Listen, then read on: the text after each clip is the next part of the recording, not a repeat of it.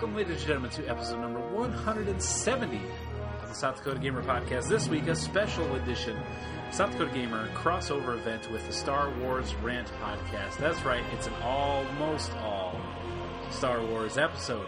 We're going to finally do many months after The Last Jedi has been even into Blu-ray. We're going to talk about our feelings on The Last Jedi. We're also going to give some predictions for the Solo, a Star Wars story movie as well. But the majority of this is going to be Star Wars. However, there are a few things we wanted to talk about when it comes to games. But before we get to that, let me introduce all our wonderful co-hosts this week. I obviously am Chad, joining, as always, Dave Mann. Never tell me the odds, Chad, or Brian, or B-Nob, who is dead to us. Okay. Also, Josh Owens. It's entirely possible this podcast is not stable. Wow, that's didn't see that coming at all. And then special guest, you know him, you love him, Isaac Ali. I'm just going to say hi. I don't have anything clever to say. So Isaac is now finally graduated to a special guest. Wow. I'm probably going to fall asleep, so let's get this going. Come on, man. And then also joining us again, Brian Seddon. Hey, guys. That's all I got. Welcome. Hey, Brian. Hey, what happened to the Star Wars Rant Podcast, man? Well, it's, it's not gone. It's just not active right now. It's in a galaxy far, far away. It is in a galaxy far, far away. Much like Luke was for a while in hiding. I think it's kind of in hiding right now. The podcast has cut itself off. From the Force. I was going to say it's on one of those useless Canto Bight missions. Oh, all right. Mad. Well, before we get too much into our thoughts on The Last Jedi, real quick, I'm going to just kind of promote another prediction show we're going to do. We're doing our E3 prediction show. E3.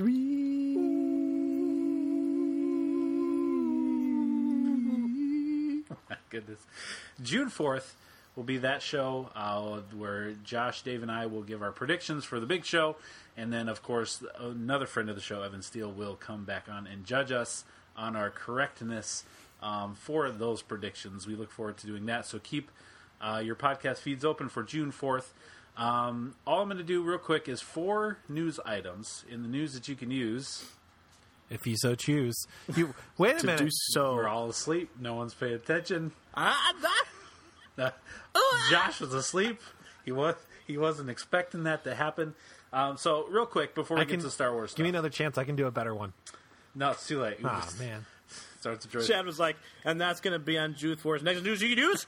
I know, Josh. Hey, Josh, you got to be on. You got to be on the ball.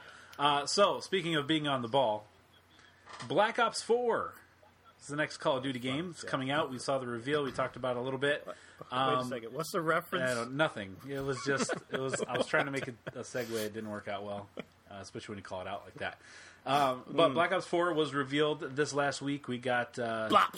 Yeah, Blops 4 with 3 or 4 I, not IV. We talked about this, which is totally Josh, what's fine. The correct term, please? Wait, what? The correct term for those Roman eyes? Numerals? Is that? Wait, Don, isn't it called something? Weren't you guys calling it something? I can't remember what it's called. But Josh found it in the real world. Like, they used that for real for eyes, not IV. I was in Pompeii, and I saw it, guys. So, and I saw it on the actual Roman Colosseum. Mm-hmm. It's a real thing. It's a real thing. So, Black Ops 4 revealed. It is indeed, there is no story. No story mode for this game. It has multiplayer. It has zombies. And then also is going to have a battle royale mode called Blackout. It'll have vehicles, planes, cars, be their biggest map they've ever created. Looks interesting. We didn't see any gameplay for it. We did see some multiplayer gameplay, but nothing for the battle royale mode. They have yet to confirm how many players will actually be able to play in a match. Mm-hmm. They've yet to say that. Mm-hmm. I have to say that the trailer did really grab my attention. Yeah. The idea of they said not only did they say it's their biggest map ever, but they took sections of their best maps and are putting them together into one. Yes. So it's going to be interesting to see how they tie that in, or if it's going to be completely separate sections, or if they're going to make a theme that's similar in all of them, but it stands out as, oh, this is from, you know, Firefight, or not Firefight, but whatever, that kind of stuff. I can't remember the names of any maps right now. Yeah, no, that's fair. Just thinking about Star Wars. It is good, though, I think, that they're doing their own spin. The map to Luke Skywalker is the only thing I can think about right now. They're doing their own spin, not just copying. I'm pretty sure there was. Right, you know, straight from either. Wasn't there a video of the gameplay? Well, they had some multiplayer gameplay, yes. They did show that. No, like the Battle Royale. I guess... Isn't this it right here? I don't think I've seen that one. Is he just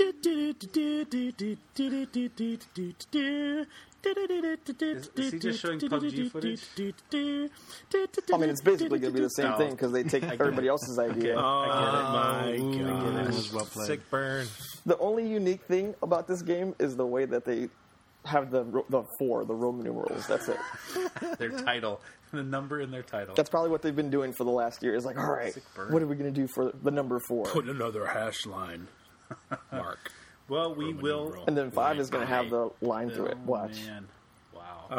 Oh. That'd be pretty good. Thinking. There's an idea.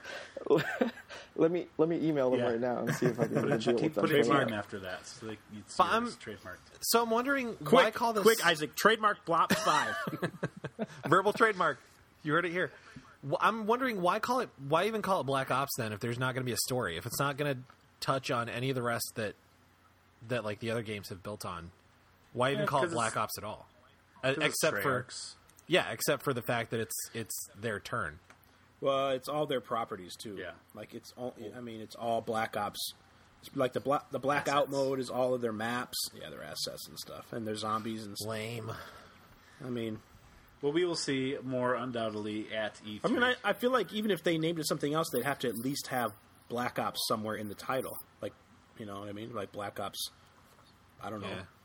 I mean, at least not make it, I don't know. It seems weird to make it a mainline Black Ops game and be like, oh, but we're not going to mess with the story at all. Sure. Yeah.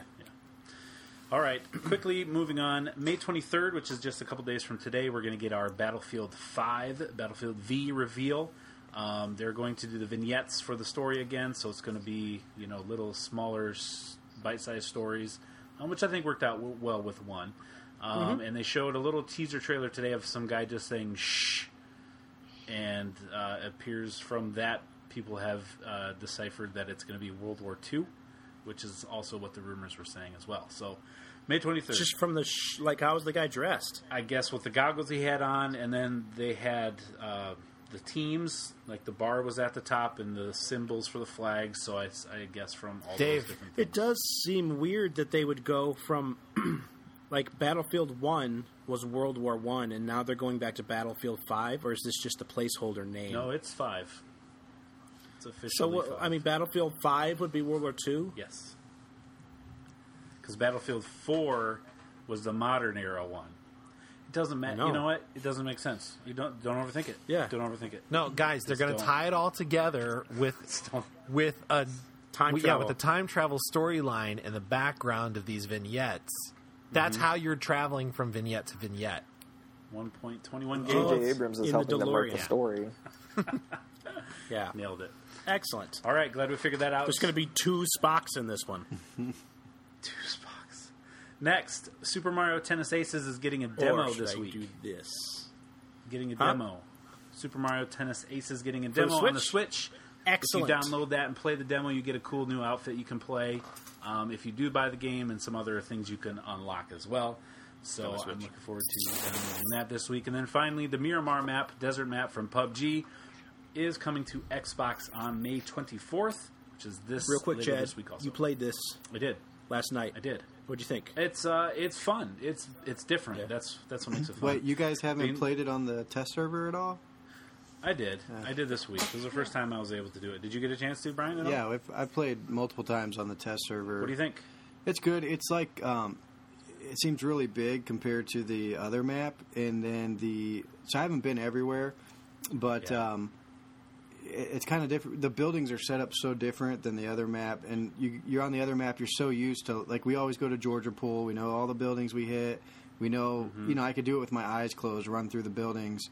Here it's completely different, but... Really, Brian? I could. Literally. We're testing that tonight. Okay. But on the other one, it's so wide open, and so, like, the other thing is... too, if you're out like in the open because there's no shrubberies or tree or anything, I mean you're screwed. you know what I mean? But there's nowhere to hide. You feel very vulnerable because it's just big wide open spaces with no trees even to hide behind. Right. There's just nothing. So, but it's a welcome change though for sure. Yeah, it's new. I did download it all this morning, so yeah.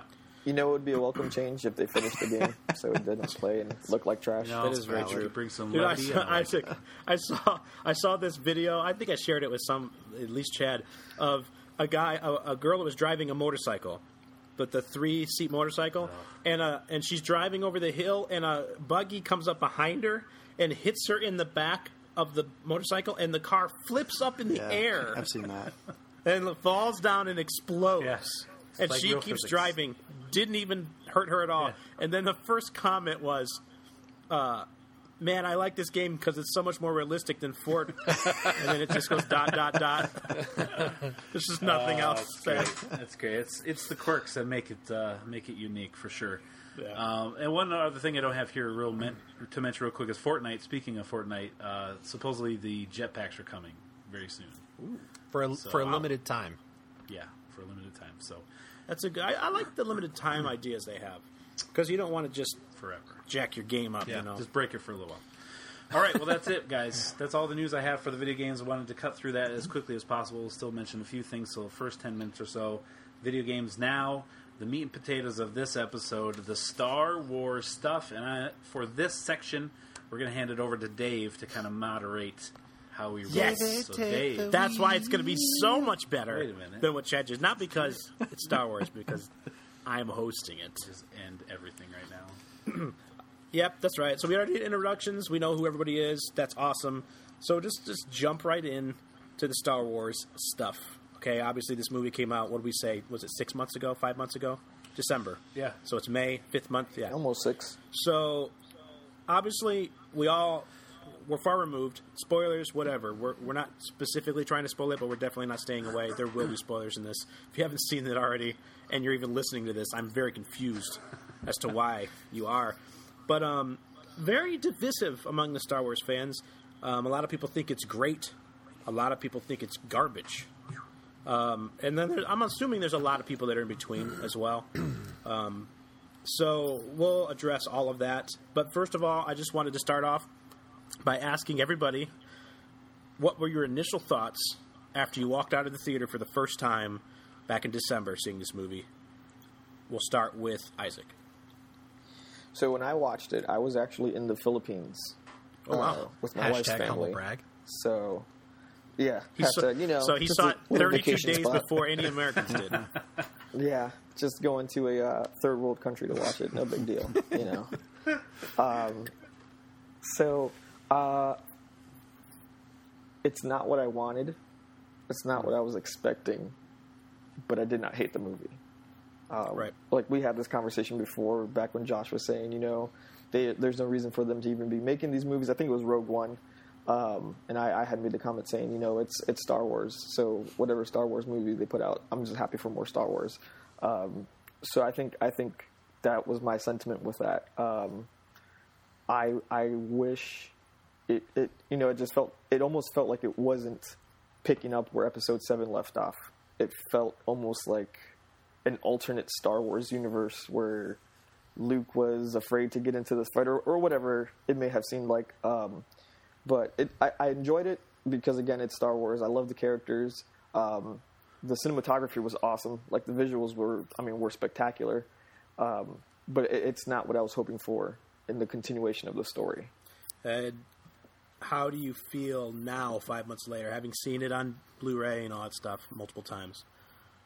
How do you Surprisingly, feel? Actually, I've only watched it for a second time last week. Oh, wow. Well, yeah. So I didn't go back to the movies to watch it on a nicer, bigger screen here in the States. And then I had completely forgotten about it, to be honest, until I saw, like, on Twitter, everybody was like, oh, it's coming out on digital today, or it's coming out on Blu-ray. And that in itself says something to me. It does. But then again, I also think it's because it hasn't been as long. Right. The absence without a Star Wars movie wasn't as long. Like so with did you miss? 7. Did you pick up things that you didn't notice the first time around? Yeah, like I mentioned before, when Kylo says, and it was actually after I had watched Episode 8 again, and I was rewatching Episode 7, when it dawned on me Kylo tells Rey, your parents are nobodies or whatever. And then when I was rewatching Episode 7, when he gets the report saying that BB-8 escaped with Finn, you know, he flips out and he starts slashing the console, and then he says anything else, and the guy says, they were, you know, there was a girl that was with him that helped him. And then he, like, turns around, Force pulls the guy and, like, starts choking him, and he's like, what girl? And then it made me think, well, why was he flipping out about that if this girl had no significance? Like, he had no idea, you know, you would think he had no idea who this girl was, but he just associated a girl on Jakku that helped them get away from highly trained soldiers and TIE fighters. You know, it's almost like, okay, this is Rey. So it made me think, okay, he knows what's going on. And, you know, you said, well, it's because there were different writers and directors for each movie. And obviously Johnson was planning to go in a different direction, which he did with Episode 8. So I think that's the biggest thing I noticed. Yeah, that stood out to me. I feel like that was the same way for me. When I saw it and I walked out, my first thought was, like, it was like an out-of-body experience, and I noticed I don't know what I feel right now. Like, I expected to feel something so much different. Like, after walking out of The Force Awakens, I was, like, you know, bouncing on my feet, like, oh, man, what about this? What about this? What about this? And this one, though, definitely, like, one of the best, if not the best visual-looking Star Wars to date. Just amazing. Very good set pieces, very good shots, that monochromatic shot where the spaceship hyperdrives. I mean, it was great. That was, like, really cool looking. But then walking out, I was like, man, there was a lot of things that I didn't expect, which can be good. But to me, it left me with – I use this term, I think, in the Star Wars Rant podcast or either in the thread or something. I feel like Rian Johnson answered – a lot of questions. He just answered them all in ways that that a lot of us didn't want answered that way. And to where he almost answered all of them, to where going out of the movie, it's like, well, what am I looking forward to? Like, there is a positive in looking at it and being, it's a blank slate. Anything can happen. There's definitely a positive in that. But at the end of a second act out of three acts, it seemed very out of place. Watching it the second time, I will say I liked it better. I did like it better. Because before I saw it the second time, I had actually told myself, I don't want to say I didn't like the movie, because that's not true. I did like the movie. I think I said the first time we reviewed it on Star Wars Rant that I loved the movie. But it's like you said before, Isaac, if I have to rank the movies, this is the one I like the least. But I never say, oh, I hate this one. You know, I don't like this one. So that's kind of how I felt. And to wrap my little segment up here, I feel the same way you did about where it felt like, and it's because there's different writers and everything, it just didn't feel as connected as I expected it to be. It didn't feel like it was picking up the story. Although clearly, you know, there's a story of Rey, but it just felt it a little disjointed, just a little bit, for me. Yeah, it's almost like Johnson didn't really care to do any fan service in the movie, which it's should be the mentality of a writer-director, I guess. Right. But at the same time, who are you writing this movie for? You know, it would have been cool to see Luke have it would have been cool to see Luke have a great lightsaber fight, you know, before they sent him off. I feel like what they did with Leia was kind of pointless. It's like, why put her out there, and then she somehow pulls herself back into the ship? It didn't make sense to me. So there's different things like that. Yeah, it's one of the criticisms of Lucas is that he did the prequels and didn't care about what the fans. That was one of his biggest criticisms. Is he wasn't writing it for the fans. He was writing it for himself, what he wanted to finish the story. And so then you've got, oh, okay, yeah, that's what this is. The Star Wars is the fans, and you guys got to treat it like this. Well, Johnson didn't do that, I don't think, as much as people expected. Which doesn't mean he made a bad movie. It just means he made something that was completely not what the fans were thinking was going to happen. Brian, would you like to rehash? Can you pull the Band-Aid off? Is the wound too sore to revisit? No. So, yeah, I mean, my initial reaction was disappointment, which soon turned to anger. You know, and for a lot of it is because The Force Awakens set up so many good questions. And so, you know, maybe this was a lot of our faults, but so then you build all these expectations. You know, how much speculation was there about Snoke and Rey and just all these Luke and all these things that were going to happen because of all the questions that were set up by The Force Awakens. And then you go into The Last Jedi and you got these, you know, these preconceived notions of what's going to happen or what should happen in your mind. And none of it happens. Mm-hmm.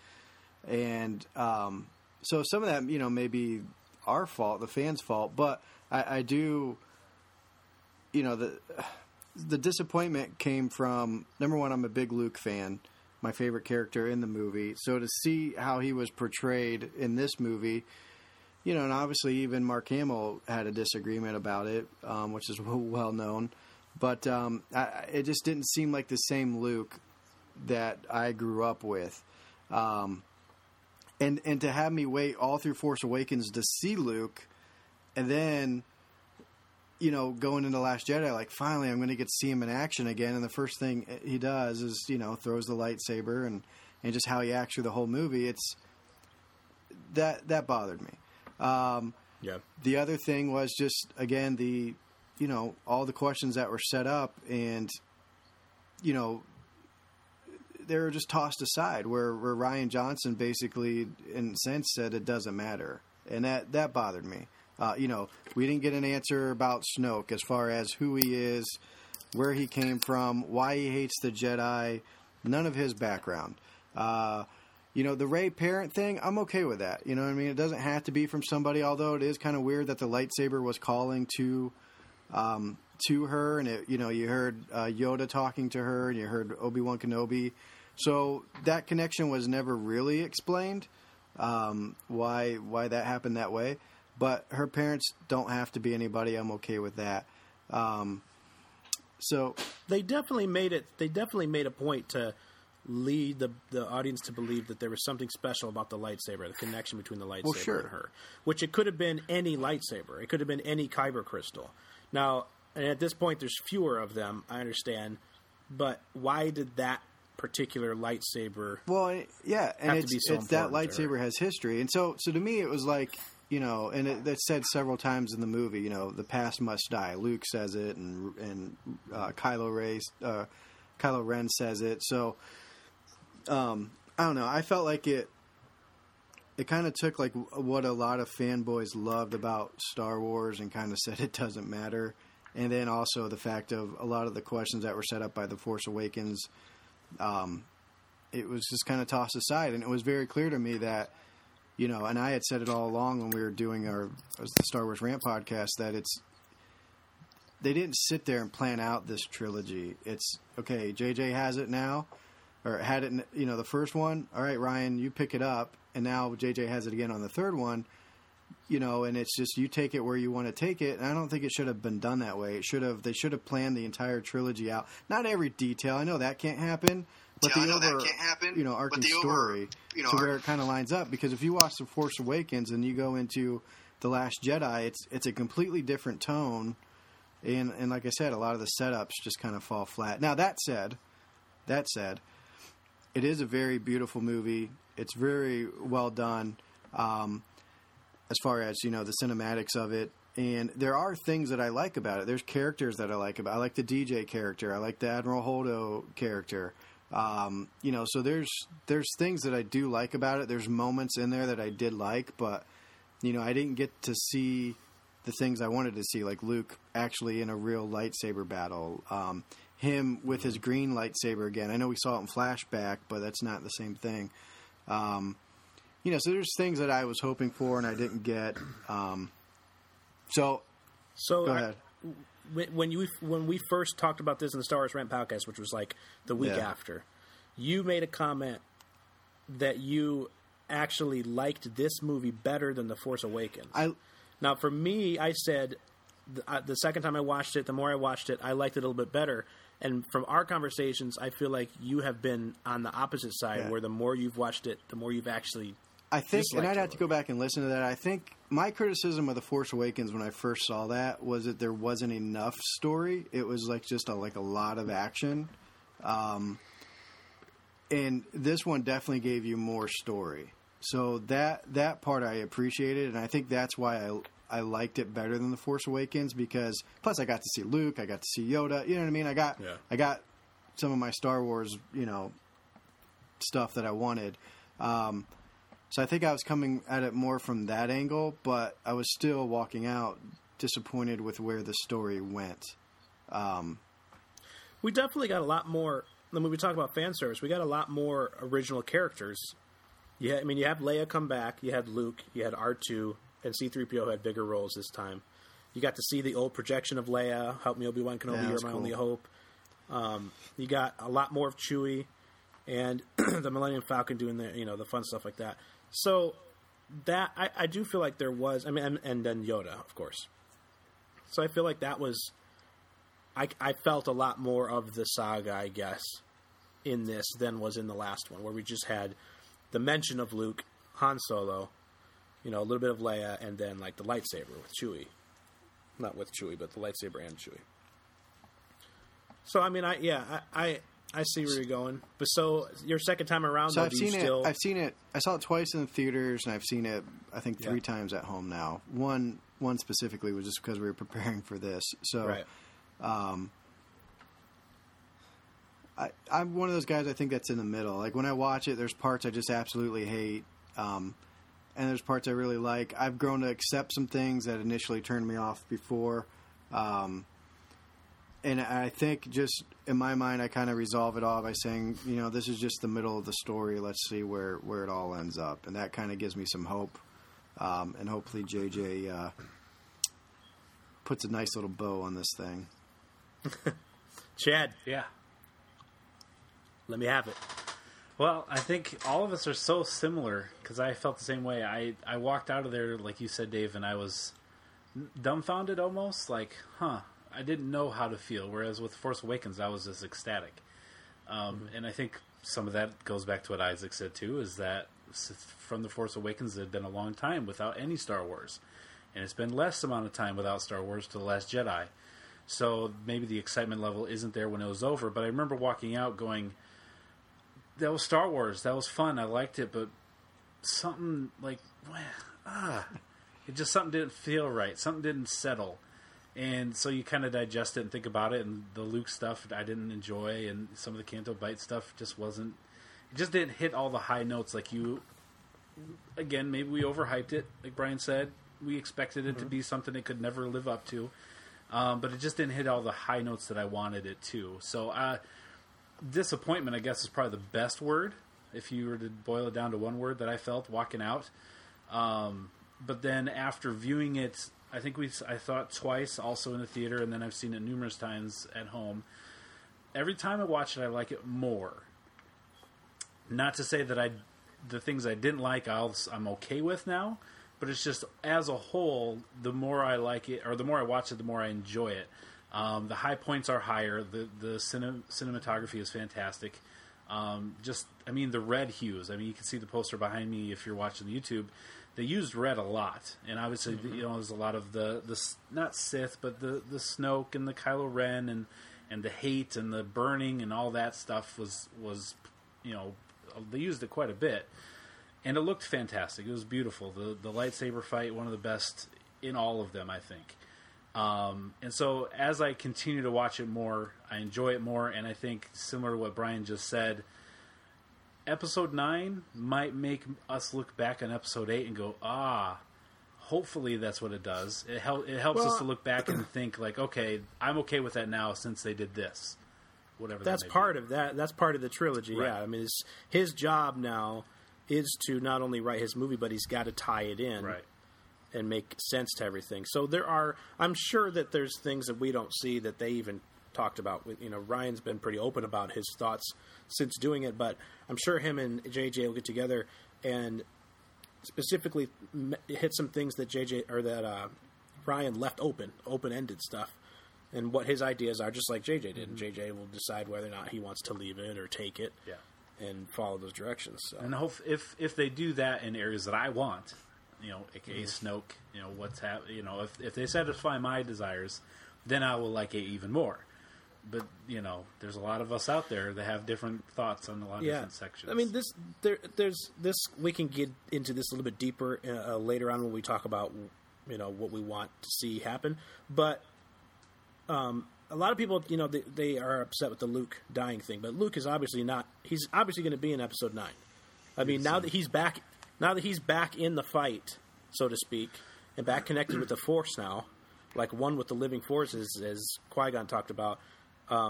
He's going to continue communing and talking with Rey. I mean, one would assume, and play a big part. So I'm sure we'll hear, even from him, more of what happened. There's got to be... That's one of the things I think most fans wanted, was more of what happened to get us to the point we were. And instead of that, we just got... And it doesn't matter. Which, some of that... That answer is fine for some of it. I'm completely fine with some of it. But come on, I mean, give us a little bit more about some of these things you set up. So you said the more you watch it, the more you like it. Even this last time, you watched it last night. I watched it last night, and I liked it. There were the parts I don't like, I still wasn't fond of, but like Brian said too, I kind of grown to accept them. I like the movie. I like watching it. Excellent, Josh. I saved you for last because you are our resident not liker of Rogue One. The last video we made, the last Star Wars thing we made, Josh was pretty down on Rogue One. Yeah. Which is, it's not a saga movie, it's an anthology movie. But the reason I left him for last is because he's kind of completely on the opposite side with The Last Jedi. I don't know if you've said that you absolutely loved, or this is your favorite movie or whatever, but you do really like this movie. I do. I really like it. First of all, happy 38th birthday to Empire Strikes Back. Mentioning that. Yep. The greatest movie ever made, and certainly the greatest Star Wars movie ever made, at least in my opinion. 100%. 100%. I saw your comment where your buddy Ben said, greatest movie ever made. He's a big... Maybe the science fiction, and you go, I stand by what he's a big cinephile, so he's a big movie guy, and he I'm sure has... much better answers to why he thinks other movies are better. But Empire Strikes Back is and always will be my favorite movie ever. So having said that, like, Empire Strikes Back has been on my mind a lot when thinking about The Last Jedi, because they're both the middle movie. Empire Strikes Back, when it came out, was overwhelmingly positively reviewed. There were some reviews that were like more middling than others, but everybody was really, really positive on it as far as like critics go. Fans obviously loved it. It had one of the biggest cinematic reveals in history, as far as plot points go. So, to me, Empire Strikes Back and The Last Jedi do a lot of the same things, as far as taking what was started in the first movie in the trilogy and like shifting things to like this almost... you get a sense through a lot of Empire Strikes Back and a lot of The Last Jedi that things are almost hopeless. The odds are overwhelming. And it's just, it's really, really dark. The similarities. Yeah. The similarities are striking because you just finished a movie where they blew up the big killer starbase. Now you're in a movie where the Empire is not in a big starbase anymore, but they're in a giant ship basically running down the Resistance or the Rebellion. And it ends kind of on, oh, well, everything's being destroyed. We just did this. A little bit different at the end, although there is a very similar Hoth battle scene on Crait. Yeah, even some of the visuals. But even some of the visuals were similar. But like, and that could, you might be able to say that's how Ryan paid tribute to the fans. Fan service is mirroring. I almost feel like a lot of stuff. I almost feel like that maybe some of what he was trying to do is like. Because in this three-part, the first, second, and third act, you have to have like, at one point, you have to have the tragedy, the fall, the darkest hour, before the dawn of the third movie. So I think that's a lot of what he was trying to do. Like as far as it to me, so I did really like it. When I left the theater, I wasn't sure exactly how to feel, but it wasn't because I was wondering if I didn't like it or not. It was because, so like you guys know, and I think our listeners probably know, like I was on like total media blackout for Star Wars before the movie came out. Like I didn't want to see trailers. I didn't want to speculate. I just wanted to go into it blind and see what they did. So when I came out of it, I wasn't sure how to feel about it, but not because I wasn't sure if I liked it. It was because I wasn't expecting anything when I walked in.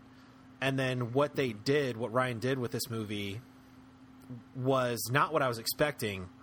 But I really liked it. And it was along the lines of like sort of the direction I was hoping they would take the movie, but it was just like, it felt like very heavy. Like the whole movie felt very heavy. It wasn't as like a romp, like the first one, like it wasn't fun.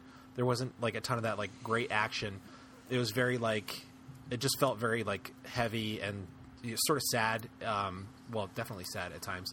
So, but I was hoping that what they were setting up with the first movie is, you know, like the first movie was, hey, like old Star Wars fans, like, we're going to do right by the saga. Don't worry. Like, we'll take care of you. We're going to do some new stuff, too. And so sort of what I was hoping they would do in the second movie is usher us into, okay, these are the characters we're dealing with.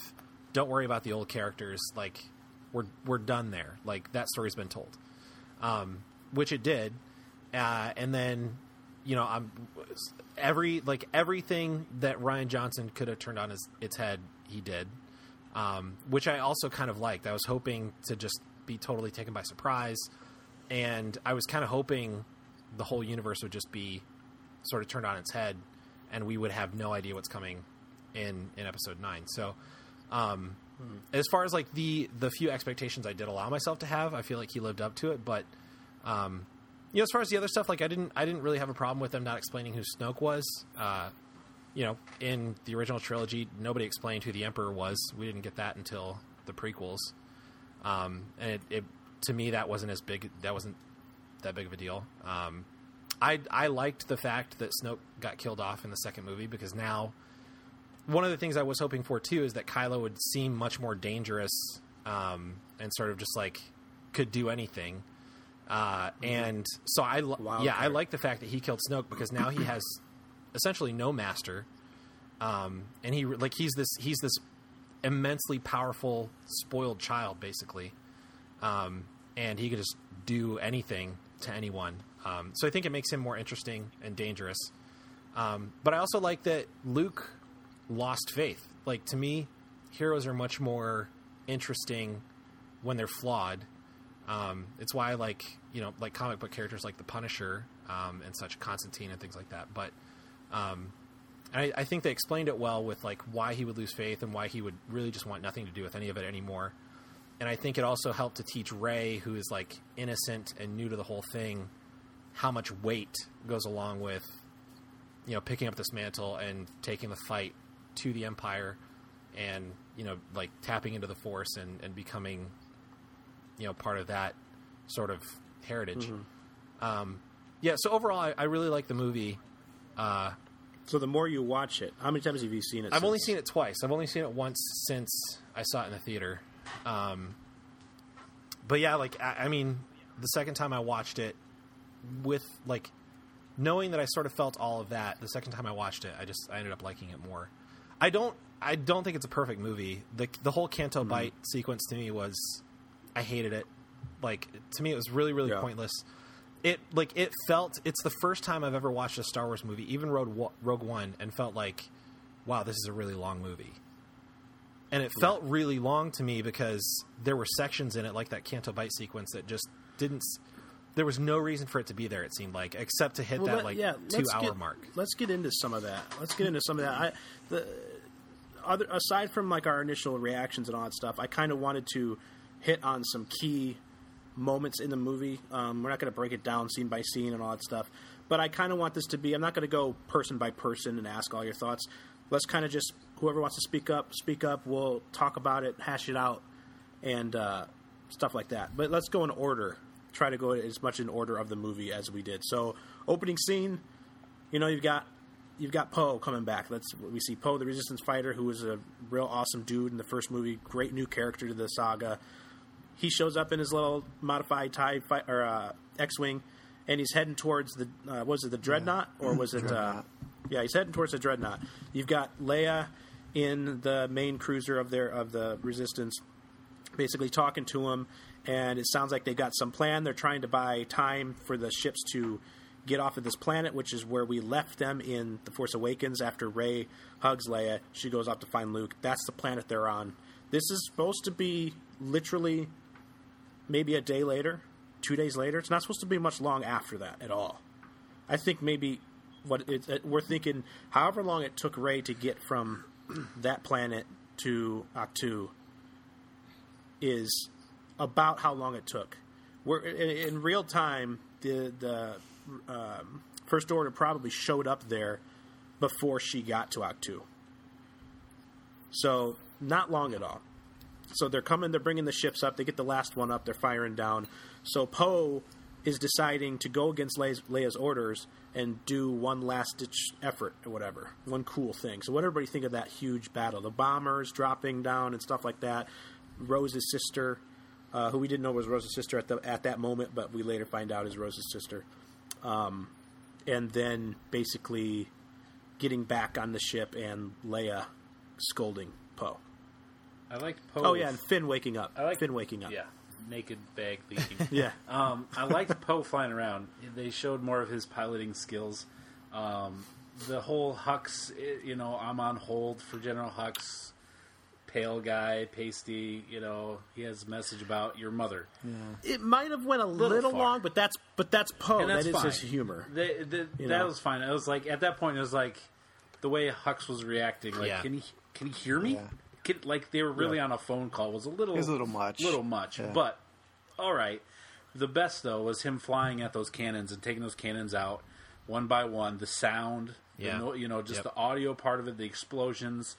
The weight and the physics they gave the X-Wing when he pulled the U-turn in space. When that last one blew up and he pulled the stick back and pushed his hand on the window. We saw that same thing kind of happen with the Falcon. I was just going to say, that was one of my favorite things about The Force Awakens was the way they treated the Falcon and the way it flies. It's so cool. So I enjoyed that part of it, him blowing all those up and bringing the bombs in. That was cool. Some people had issues with bombs falling in space and how, whatever. But there's no reason they couldn't be pushed, Right, they were pushed out, and they just continued on the trajectory. And in the Visual Dictionary, they talk about how that clip, they actually call it a clip in those things, is magnetized, and it propels the bombs in a direction into space. Right. So obviously, once you're in space, if you threw a tennis ball at it, it would just keep going. So that's exactly what happened. I like that there. I thought that was fun. Good way to start the movie, I thought. Yeah, I was a big fan. The only thing, and this is throughout the movie, kind of like you were saying, Chad, with Hux and Poe, that relationship, in that first sequence, it sort of sets Hux up, and he doesn't really get any scarier at any point throughout Episode 8. He seems like an idiot, kind of, right? And he was in Episode 7. I thought he was terrifying. To me, he was almost more terrifying than Kylo, because Kylo wasn't super terrifying in Episode 7. He was just he's probably pretty dangerous, but we didn't really see the full extent of his. Mania, I don't think. Yeah, in The Force Awakens, they were almost portrayed as equals. And Hux was when he's given that speech to the First Order, on Starkiller Base, and he's foaming at the mouth almost, and he's like this maniacal rant, and then to see him in Episode 8, and he seems totally smashed onto the floor, just by a hologram projection. Yep. And just he seems whipped in Episode 8, and I was hoping for more scary Hux. I think they kind of had to do that, knowing where they were going with the story in that episode. That they had to show him being undermined so that it's believable. Then when Kylo then takes charge, and because otherwise, Hux Episode 7 would he would have put up a fight, and maybe he will try to do something in the next one. Covertly. I could see that. Well, you saw him grab his gun. He wanted to end Kylo if he had the chance. And you hear Snoke refer to him, I think, as a rabid cur. Like a dog. Is that what he calls him? Yeah. A rabid dog. The good thing about having one of those. Yeah. And just the way that he's been manipulating them all, that whole thing was the way. And so I wouldn't be surprised to see Hux make a power play later, because we know that there's that root of He's a bad man. Oh, no, yeah. The other thing. Yeah, I was going to say the other thing we learned in Visual Dictionary, he killed his own father. Yeah, him and Phasma. To get promoted, you know. So that was, there's something about him that is still terrifying. A lot of unknowns. I think one thing that added to that was Kylo is portrayed as an unstable child. And then you find out who he's related to. So it's almost like he's not chaotic bad just yet. He's still in that chaotic neutral, leading that way, trying to get that way. And then you really don't see how dangerous of a person or what he's willing to do until he kills his own father. And they show that part. You don't know that about Hux. But I mean, like, Hux is immediately put in that position where he's just like, you know what, we're trying to kill everybody we can. We're trying to take over the world. Kylo doesn't seem like he shares that sentiment until later on. Kylo's more like force focused, if that makes sense. Kylo's more like, I don't want to take over anything. I want to start something new. I love that. You know. So okay, so we got that scene's incredible. And anytime I miss something that you guys want to talk about, speak up. But let's jump to the planet Ahch-To, right? We've got Rey back in that scene where she pulls out the lightsaber. She hands it to Luke. Luke turns around. He looks at it. He takes it. You see his mechanical hand back in that mode where, okay, he's got the lightsaber back in his hands. We immediately flashbacks start coming back, all right? I mean, to me as a viewer. Back in Obi-Wan Kenobi's hut, he's pulling out the lightsaber. He's hearing the story about his dad, great, you know, soldier in the Clone Wars. Looking at it, he's gone through all the way to Bespin City, fighting Darth Vader, who at that point he still doesn't even know is his father. Loses it. Now he's got it back. This lightsaber should mean a lot to him. And everybody's waiting to see what he's going to do, what he's going to say. The music's swelling, building. All of a sudden, dead silence, throws it over his shoulder. At that point, we don't know, did that just go over the edge? Mm-hmm. Is that gone? What just happened? Audibly gasped in the theater. Yeah, I did too. Yeah, couple chuckles. I hated it. All they had to do, like, fine, if you want to go with that story that he doesn't want to be a part of this anymore, like, just hand it back to her and be like, you know, say something. I don't want this, or I don't, you know, you keep it, or something like that. But it was just, it came off really cheesy to me too. Like, that's not Luke. Like, I hated that. Hated it. I almost felt like in that moment, like, yes, he's lost his faith. He wants nothing to do with any of it. Like, he's done.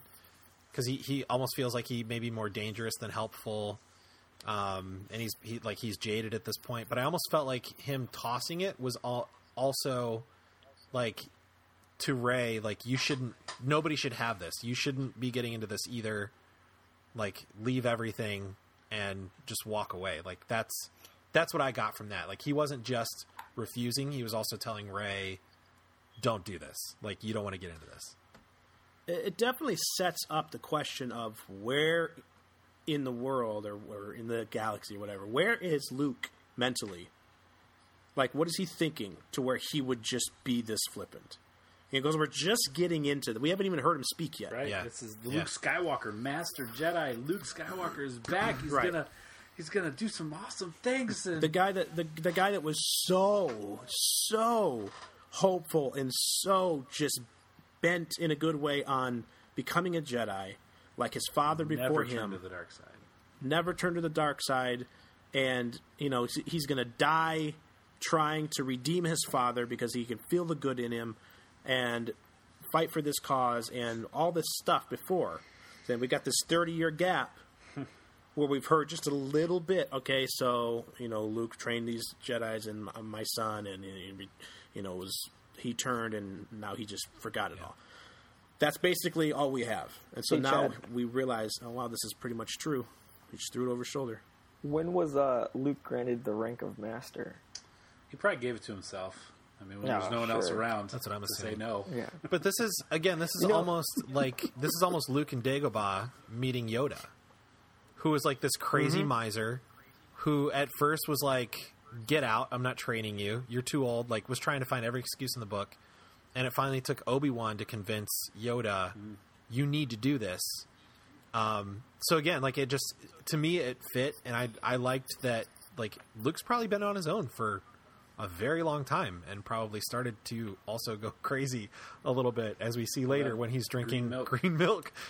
All of a sudden, would it have been better? Would it have been better and more fitting if in the middle of this movie, all of a sudden, Luke started going, 100%.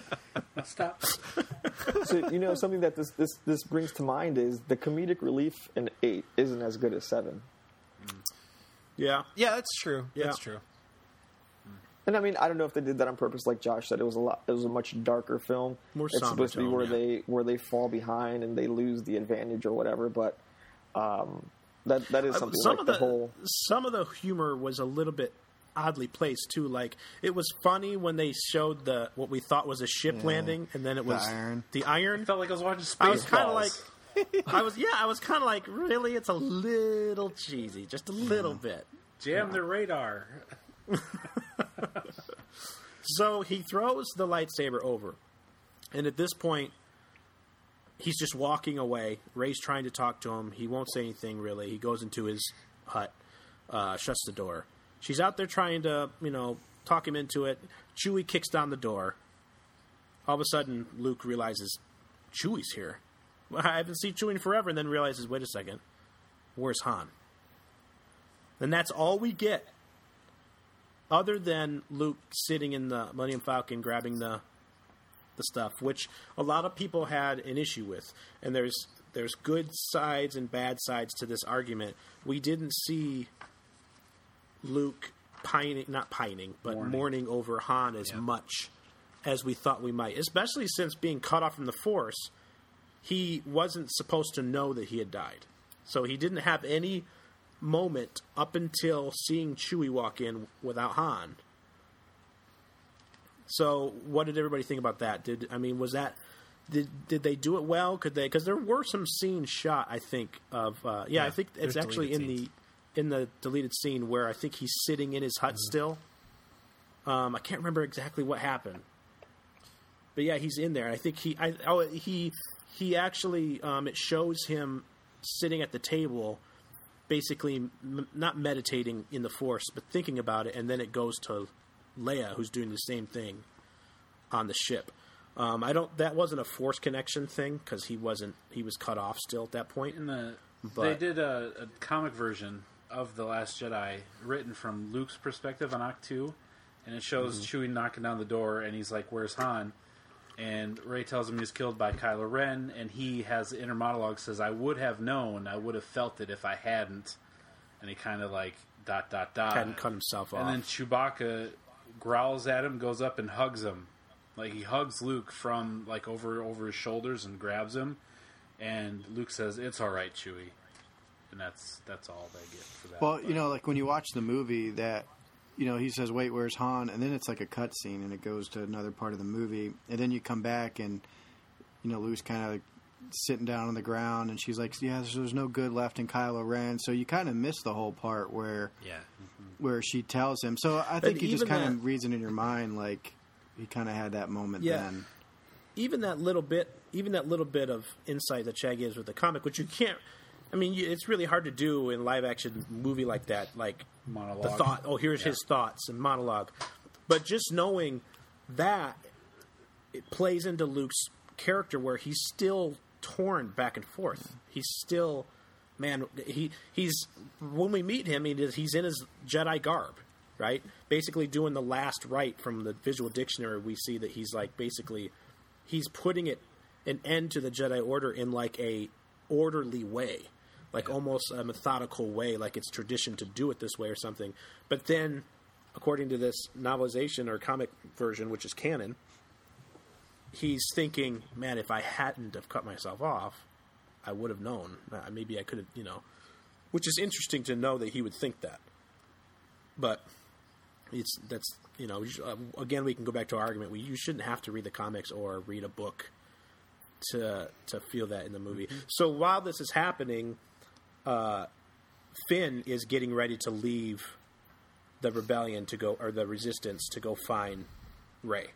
That's the first thing he did when he woke up. Where's Rey? Because the last thing he remembered was fighting Kylo Ren and blacking out. Yeah.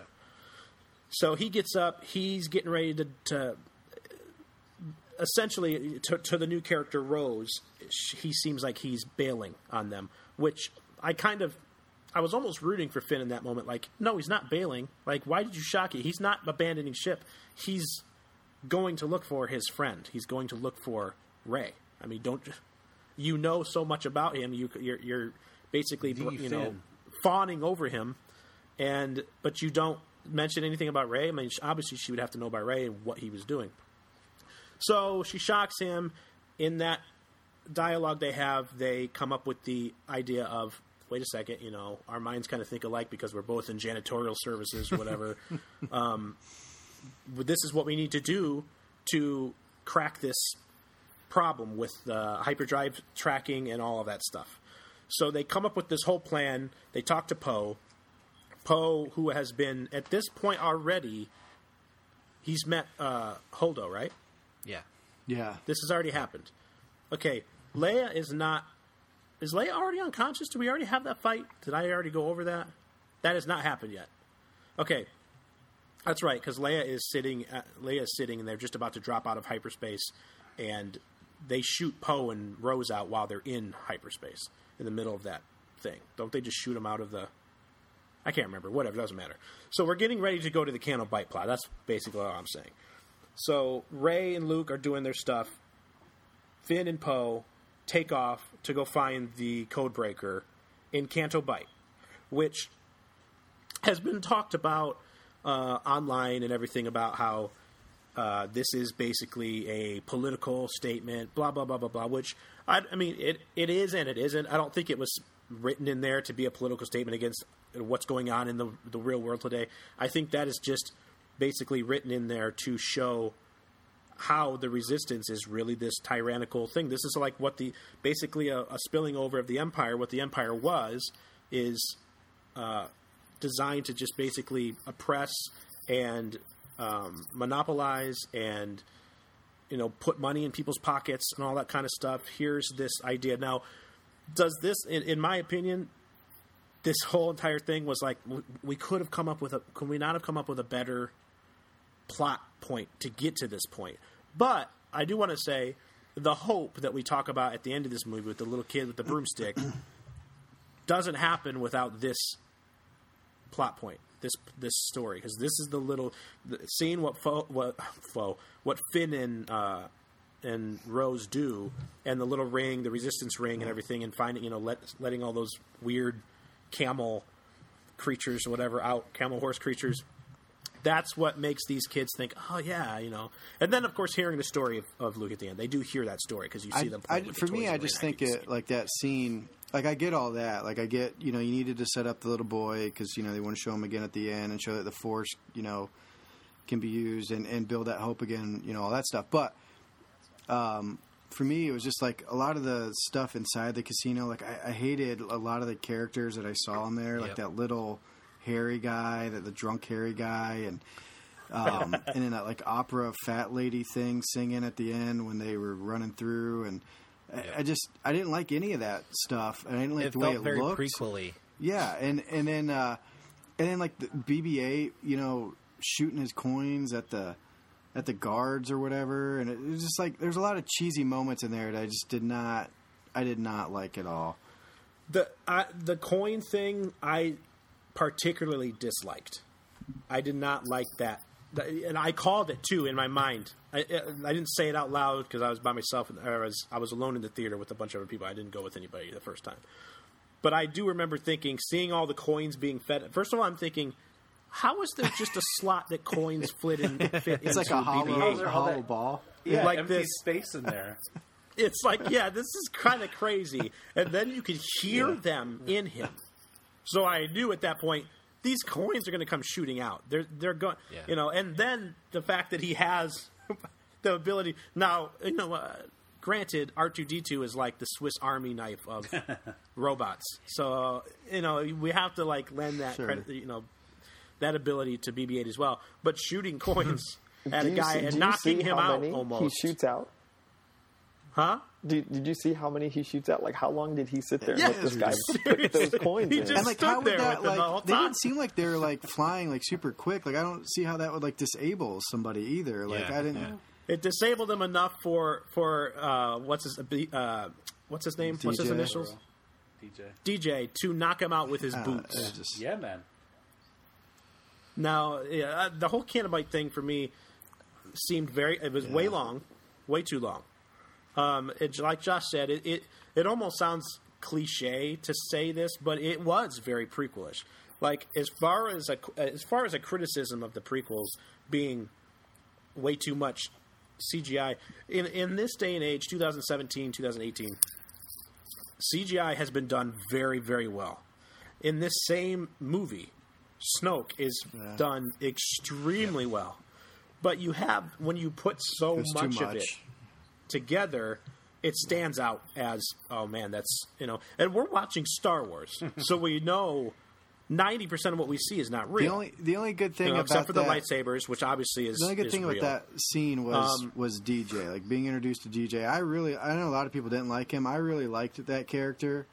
I really hope he plays a bigger role. I would like to see him again. And I liked how he showed Finn, like, hey, both sides are having an advantage from this war. You know, they're building ships for, people are building ships for the Resistance and the First Order and profiting off a war. And I really like how Finn says, "You're wrong," and he goes, "Yeah, maybe, yeah." You know, but like he's not. He says, he is not bad. He is not good. You blow them up today. He on purpose. Yeah, stays neutral. They kill you today. You blow them up tomorrow, or whatever he says at the end there. Like it was great. I love that character. What's his thing? Do not join. That's just his moniker for DJ. Join. Basically, don't join any side. Live free. Live or something like that. It's his thing. Yeah, don't join. Yeah. That's it. That whole sequence, like, that, I love that piece of it where they're showing. To me, that's the smart way to talk like Star Wars politics in a Star Wars movie. Not like the prequels went so heavy on politics at times, to where it was just like it was. Well, it was like, that's a whole nother argument, but. The whole idea of the prequel, the whole story of getting to where we were in episode 4 was it was politics, politics, but like you don't expect it to be like it was almost boring at times in the prequels. Yeah. And to me, this is the perfect way to bring politics into discussion in a Star Wars movie, to say, not everything's always black and white, not everything's always good and bad. Like there's good and bad all like across the board, all over the place. So I thought that was smart, and I really like that they're bringing that dimension into it. But I mean, I don't know if you guys know this. I'm not a screenwriter, but what? Yes. So I don't have a better side plot for them to introduce all this stuff. But I do. There had to be a better way. Well, think about it like this: it's a Disney movie, and as much as critics of the prequel, I hate to say it, that these movies were always intended to be towards kids. When they first came out, we loved them. We were part of the reason why so many people say, George Lucas raped our childhood is because now they're 20, 30-year-old men, and it's just a little. I mean, as much as we want it to be exactly what we want now, that's a big difference in what we liked then and what we. That's the. I mean. There's a point why most kids, most young people love the prequels. Most kids that grew up with the prequels love the prequels, and they don't have an issue with them. And most kids that you're going to talk to today that watch The Last Jedi absolutely love it. Absolutely love it. No, because they don't have expectations of what they want to see and all that stuff. So going into Canto Bight, it would have been much cooler to us if, like, say, they went there, you see all this greed, all this lascivious living, if I said that word right, and you realize, oh, these are warmongers. These are, Tony Starks, if they hadn't have seen the error of their ways and turned into Iron Man and became, like, the coolest superhero of all time. Well done. So if we would have seen Finn and Rose, develop a plan where they actually, in a more violent way, destroyed this, might have made more sense. But you can't. as Rian Johnson, you have to find a way for them, like for them to destroy the city by riding through these by jumping around in these animals. Yeah. I mean, it's a way where you destroy it without seeing them murder people, basically. And to me, it would have seemed better too if there was ramifications beyond just that one scene, because they didn't really do much with that information once they moved past that. And to maybe have one of them like come back, or both of them come back and confront Leia or Holdo with that information and say, are you aware that this is what's going on? Why would you allow this? Like, to bring that back into like the larger scheme of things and really like tackle some of that stuff. Maybe they'll do that in episode 9, but well, Josh, I don't know if you remember, but she took the saddle off of that one. Oh my gosh. That's what made it worth it. Oh my gosh. So, okay. Yeah. Sorry. Now it's worth it. I forgot about that. Those guys in those flying ships. They'll never catch them again. Never saw those again, ever. Because the saddle fell off. Yeah, that's right. Because they were born in captivity. They didn't go out and catch them in the first place. Forever. Mm-hmm. Completely forgot. Where did we find these and how did we catch them? All of that's destroyed. No way will ever an entire economy based on the oppression of wild animals is destroyed because they can't figure out how to catch them again. And now those poor... What you didn't see was after they took off, that planet exploded. Yeah. I say now those poor slave children have no jobs now. So, well done. Yeah, I know. I can't wait to hear Josh's reaction when they have the prequels to 7, 8, and 9 of these animals and how they were brought into Canto Bight. And wait, does anybody seriously know without looking what those animals were called? Fathiers. I can't remember. Fathiers. So let's have the great Fathier races of Episode 1 of the prequels to the new trilogy. Uh-huh. Okay, so we get done with the Canto Bight scene. They're on the way back. They didn't get the code breaker they were looking for. They got DJ, who at this point seems like a really cool dude, right?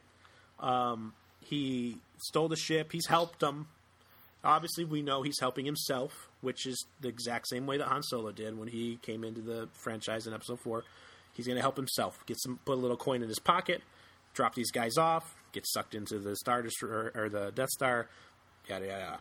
Well, in the meantime, DJ is filtering off some type of communications to the New Order, or the First Order, and kind of telling them their whole plan, since Finn and Rose are just openly talking to this new guy they just met in jail. They're just talking about their plan in front of him. So that's happening. Jump back to Rey and Luke. She's talked him in finally to a little bit of training. He takes her up to the, basically the First Jedi Temple is what we learn in the Visual Dictionary. It shows the mosaic of what they call the Prime Jedi, who is the First Jedi, perfect balance of dark and light, which is something we never really dealt with in the original trilogy or the prequels. The balance, they mention the balance all the time, but they don't ever mention the idea and the very simple idea that the balance is of good and evil. It's not all evil. It's not all good. It's a balance. So they start talking about that more in this movie. And that's one of the training things, when she's sitting on the rock after he has her put her hand out and he plays with the little reed, which I thought that was good humor. I thought that was cool. So he tells her about the balance. What do you feel? What do you see? And she, life, death, the blah, blah, blah, blah, blah, balance. She sees the dark side place of this island, much like the Dagobah cave on Dagobah. And she feels it. It's calling to her. Luke says, resist it. She just goes right to it. She just lets it consume her. She wakes up, and Luke is standing there basically in shock and says out loud, you just went straight to the dark. Like, you didn't even try to resist it. She said, it was showing me something. And as Isaac pointed out yesterday, he said, it offered you something you needed and you just went straight to it. You didn't even resist. And so he's visibly upset. And this is the line that we got in the trailer that they didn't say, was they left out the Ben part, but he says, I've only seen this raw strength once before in Ben Solo. It didn't scare me enough then, but it does now. And so this is already after he's agreed to start training her. So he goes back, they talk a little bit more, you jump back to the big fight scene where Leia gets sucked out into space. Am I missing anything before we get to this part? Because this is another point of contention with a lot of fans. Anything you guys want to talk about before we talk about Leia? Okay, so they finally get pulled out, or they drop out of hyperspace. The Resistance, or the I keep switching these guys. The First Order has followed them. They're right back on their heels. Barrage fire on them, on top of them. And this is where we learned that the two big vehicles on either side are just like evenly matched at speed, at not warp speed, and they can only just move at the same distance in front of each other. And the shields on the Resistance ship are enough to keep them from getting blown out of the sky. And then you've got the whole holdo thing is happening with, while she that happens exactly. We'll get to that in a second. That happens after Leia.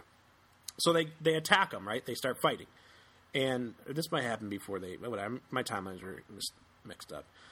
So you've got Kylo, who's out in his ship again. His cool what's it called? The what's his TIE fighter called?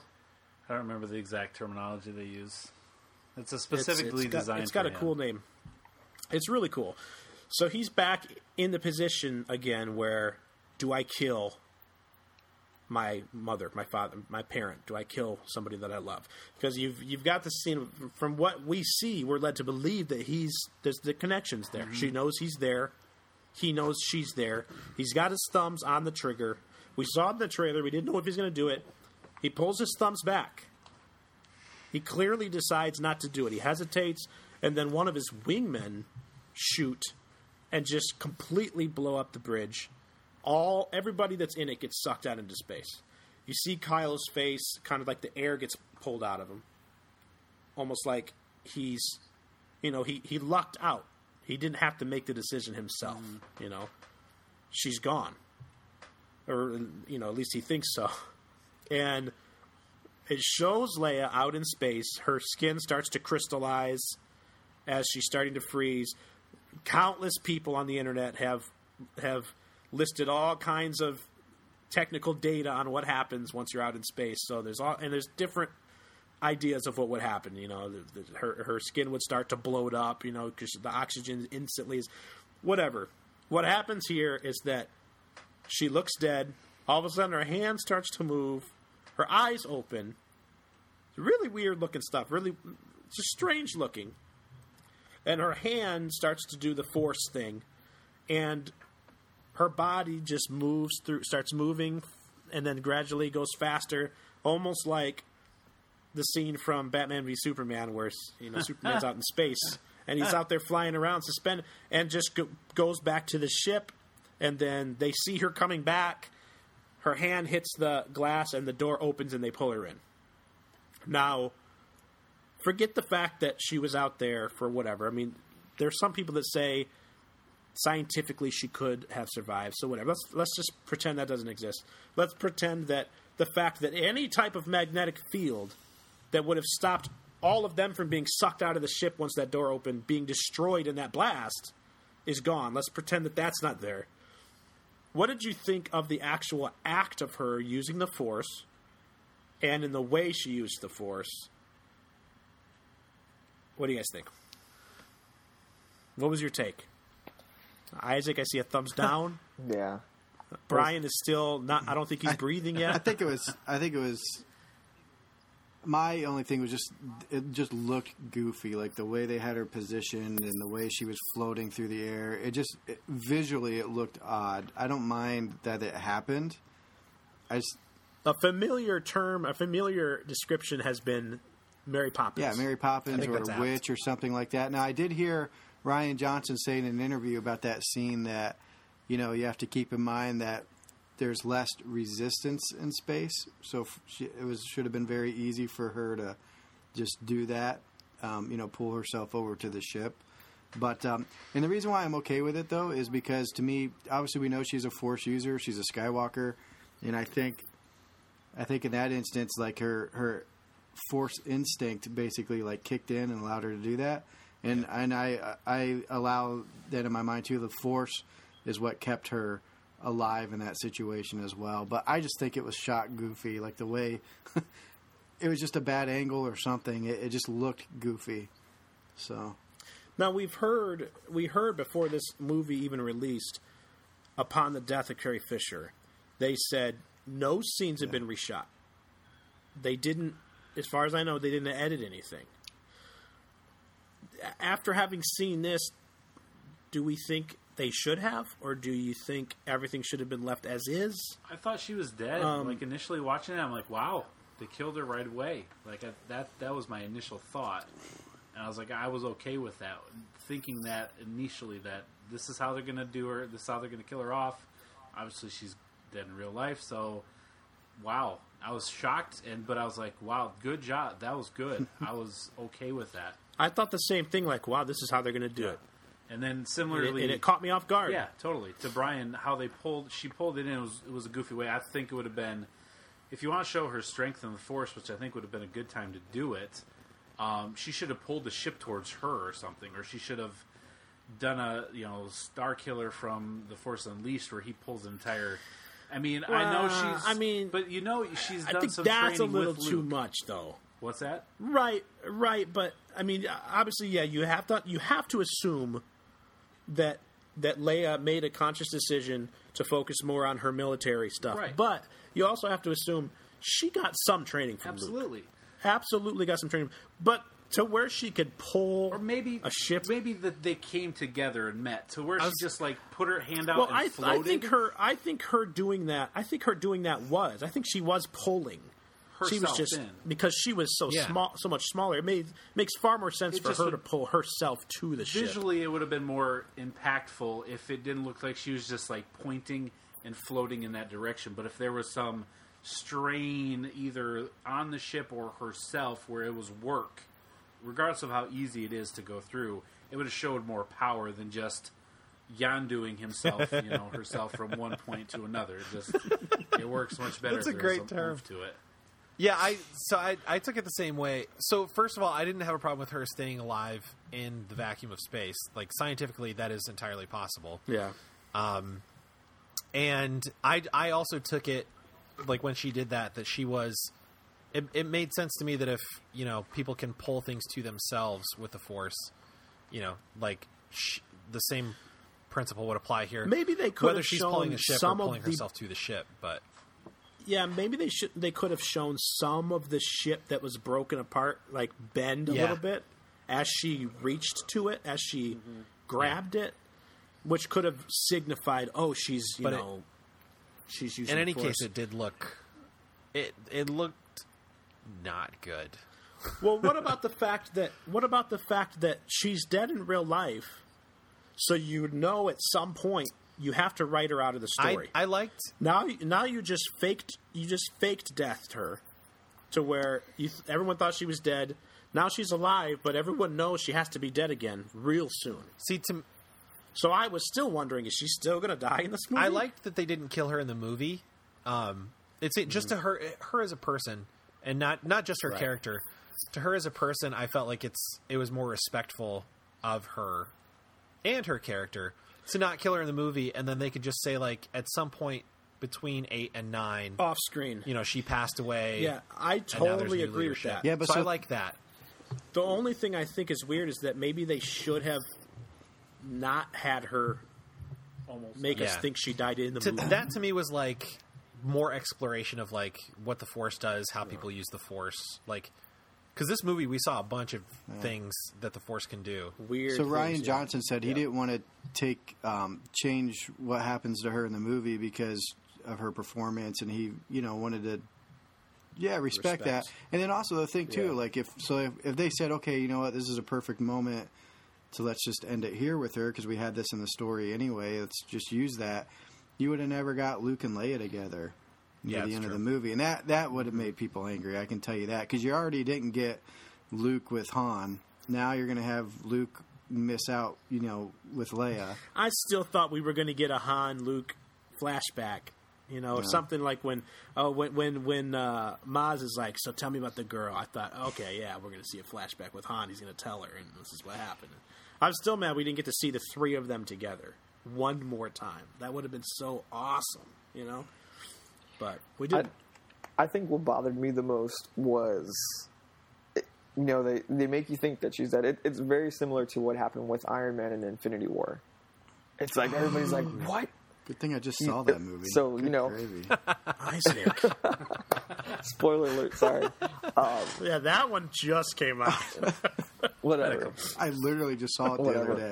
I'm a guest. I can say whatever Isaac, I want. Isaac, you mean when Iron Man does or does not die? Correct. So it's like, you know, why would you We have to put Infinity War spoilers on this episode. This is going to be the longest title ever. E3 predictions / Star Wars The Last Jedi review. But it's like, why would you elicit that response from your audience? Not one, it's a mainline character that is portrayed you're made to think that she's dead. Okay. Because we knew it was going to happen. We were expecting it. And then it's just like, you know, she had just passed away not too long ago. And then you're like, well, actually, you know what? Hold on. We're bringing her back with this hokey force pull to the ship move. It's like, why jerk your audience around like that? It's like the same pretty reason, Han Solo right there. It's like the same reason I stopped watching The Walking Dead, because you know it's like now we're gonna spoil this. No, I mean I haven't seen The Walking Dead since like season 6, because what they do at the end of like every episode and every season, it's like something happens or like something's about to happen and then they cut it off. Something happens. Yeah. And it's just like you know why do that? They cut off his head. What was the point of that? I don't understand it. Yeah. To show that she's a Force user. Yeah. Yeah. Yeah, I mean, they wanted to show she was a Force user. Yeah. So then, why not show her like? I think holding the door pencil across the table. But see, you got to remember too, though, they had plans for her for Episode 9. Yeah. Episode 9 was going to be her movie. So, you know, and does that make you mad, Brian, that this was Luke's movie? Okay, so I'm okay with what happened to Luke at the end of the movie, as far as him dying. Like, I'm okay with that. I just didn't like how they treated him through the whole movie. So. Am I mad that it's his movie and they didn't represent the character the way I wanted? You didn't get what you wanted out of his movie. Still a little bitter, but you know, one thing is I saw, and this kind of helps me a little bit, and this may be bad storytelling if I have to like understand the story better through an interview, but an interview with Ryan, it pressed more about Luke and how, you know, the reason why he was the way he was is because, you know, about the Jedi needs to end and so on and so forth. He was blaming a lot of what happened with Kylo going to the dark side and so on and so forth. He was blaming that on the religion, the Jedi religion, and the fact of him being a quote-unquote legend. And he thought nobody should be a legend like that anymore. And, you know, this religion, you know, isn't working. And but what he didn't understand was the reason why these things happen is not because of the Jedi religion or that because he was a quote unquote legend. It was because of the mistakes that he made, and he wasn't owning up to his mistakes. And once he kind of realizes like, this is on me and this is something I have to deal with. And by him removing himself from the scene, it created a vacuum to where there is no more hope anymore. There's no more Jedi religion. There is no more Jedis walking around. And in essence, they're saying you do still need the Jedi. That's why at the end of the movie, he says the Jedi aren't dead. You still need the Jedi. You still need those legends because it brings hope to the galaxy. And so, like, when I heard it put that way from Rian Johnson, like, I can kind of accept some of that a little better. But I didn't catch that when I was watching the movie completely. When Yoda shows up on Ahch-To and tells Luke, you know, like, it doesn't matter if this tree is destroyed or not. I mean, I feel like it kind of touches that same idea. Yeah. Failures are your best teacher. Yeah, so we can get to that, too, in a second. So, aside from the Leia thing, okay, we're not really fans of that, but jumping back to Ahch-To, while this is all going on, because we're jumping all over the place, Luke, at some point, Luke tells Rey his version of what happened between him and Ben Solo back during his Jedi Temple days. And what we got was Luke basically explaining that he, in a moment, saw the power, saw the darkness, the potential disaster or potential travesty in Ben's life, and for a split moment thought about striking down his own nephew with his lightsaber while he slept. A lot of people have some issue with this, and I have to admit, the Luke Skywalker I knew, and I know we're making the case that, he's different now, he's changed.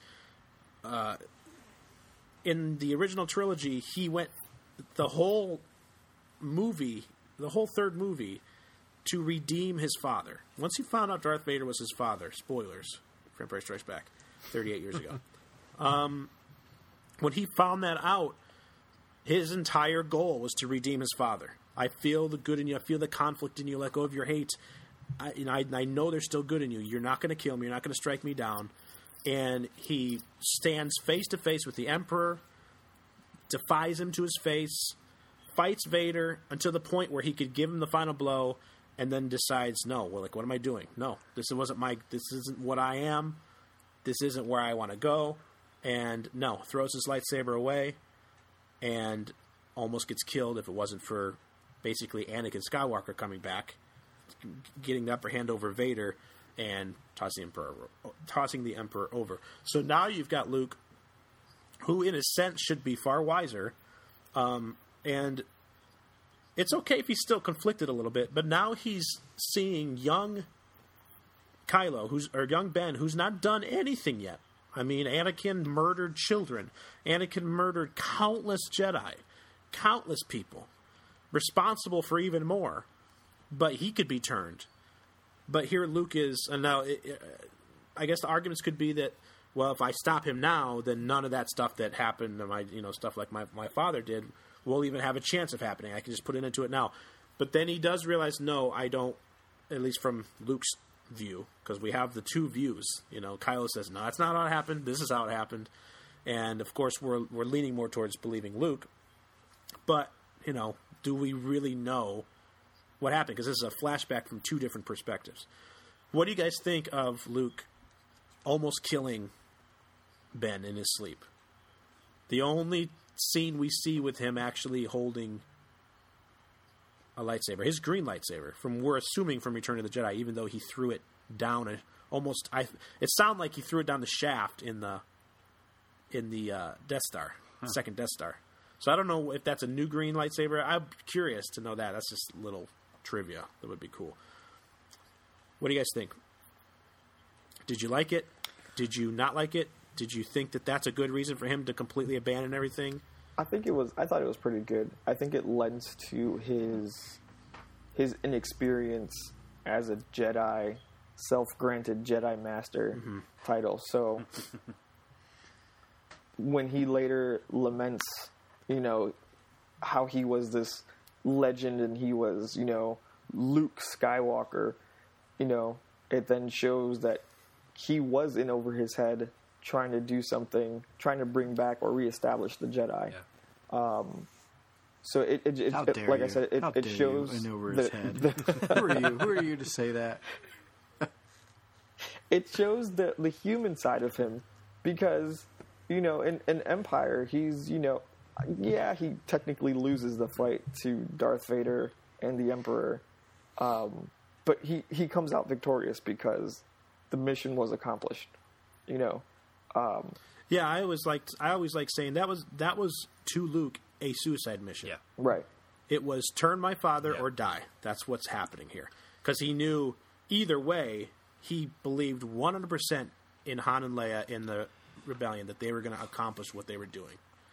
He never faltered in his hope in his friends. One of the things that Emperor Palpatine said is your overconfidence. I'm going to be honest, Dave. I didn't even think about the fact of him, him killing his own blood, so on and so forth with Kylo, until you mentioned mentioned, like, it didn't even cross my mind. And it is, like, the more I think about it, since you've said it, it is like a departure from his character, you know, because you would think the Luke from the original trilogy would then say, no, I see this happening, and I'm going to try to turn him. I'm going to fight harder to get him. I never even thought about that, though.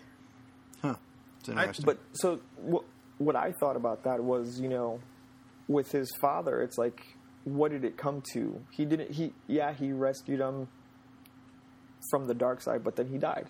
So it's like, do you think he was going to try to avoid all that heartache down the road and just end it there? Like thinking, okay, I'm in leadership now. Is this what I should do right now? Mm-hmm. As a Jedi. Yeah, because like it's like, so if I can't stop it and he goes to the dark side, am I going to want to have to fight him down the road? How much harder is that battle going to be? Yeah. See, one of the things that he was telling Rey in one of the deleted scenes is that the Jedi tell you not to intervene unless you can keep peace. Like, there was a scene where he kind of fibs to her and tells, she sees these ships coming in, the little maidens or whatever, alien maidens on Ahch-To are having a party, and she sees some ships with, like, you know, torches on their ships. They're coming in, and she's kind of a little bit worried, and Luke says that that's a neighboring tribe from another island. Every year or whatever, or once every 3 months or something, they come here and they pillage the fort, and they pillage the town, and they do whatever. And she's like, well, two Force users, let's go stop them. Let's go. And he goes, well, wait a second. If you do this, then they're just going to come back with stronger numbers. You're just going to make them want to revisit this and come back in a stronger force, and it's going to cause more. And are you going to be here then? Are you going to be here 2 months from now to stop it? I mean, and he tells her the Jedi would have taught you to not intervene unless you could keep peace. So is this something he thinks killing Ben, as hard as it would be for him to kill his own blood, in the Jedi way, would that be keeping peace? Stopping him from becoming evil, a path that Luke saw him going down.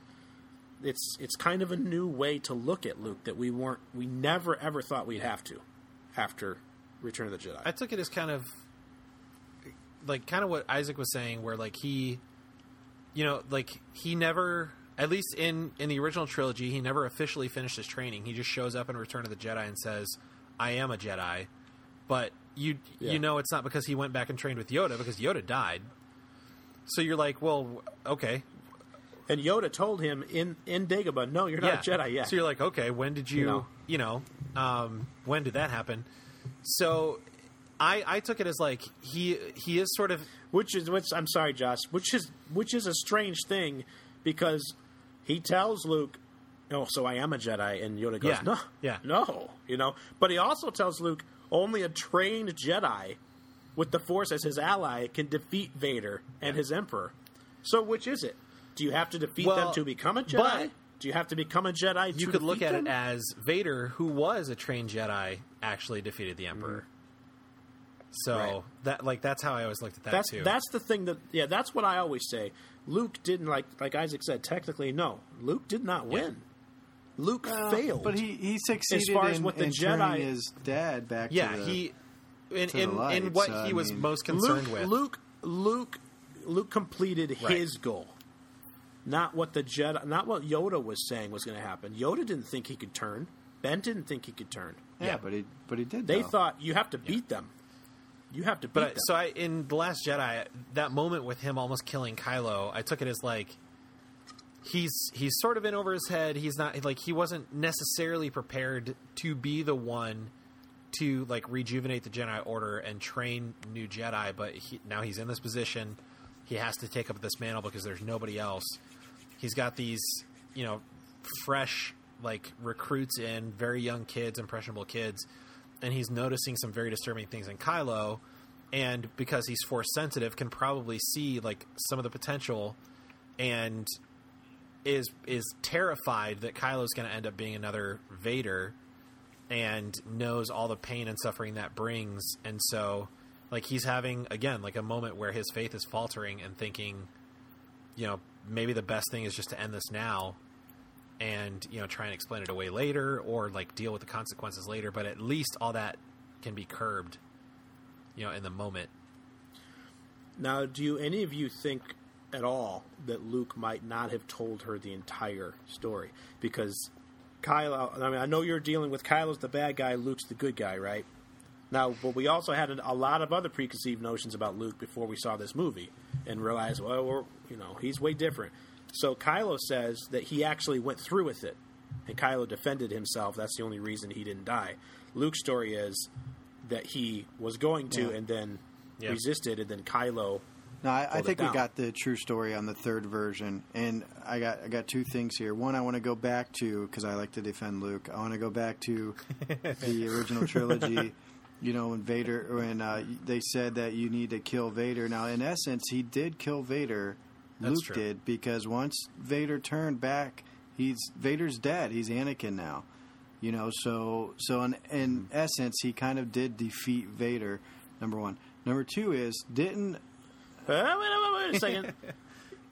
If Vader killed... If all you have to do is turn, means you kill the other one, Anakin was never really killed. No, but you know, he came back. So was Vader really killed? No, he was. Come on, and then he proved himself with his actions. He redeemed himself with destroying the Emperor.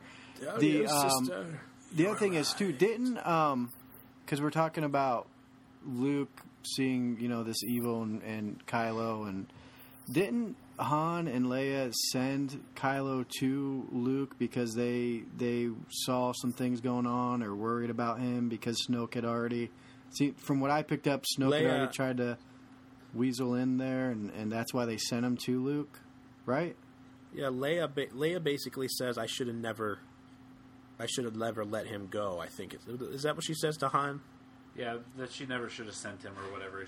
That's when she lost Han, when she lost Ben, too. But they sent him because they had already seen...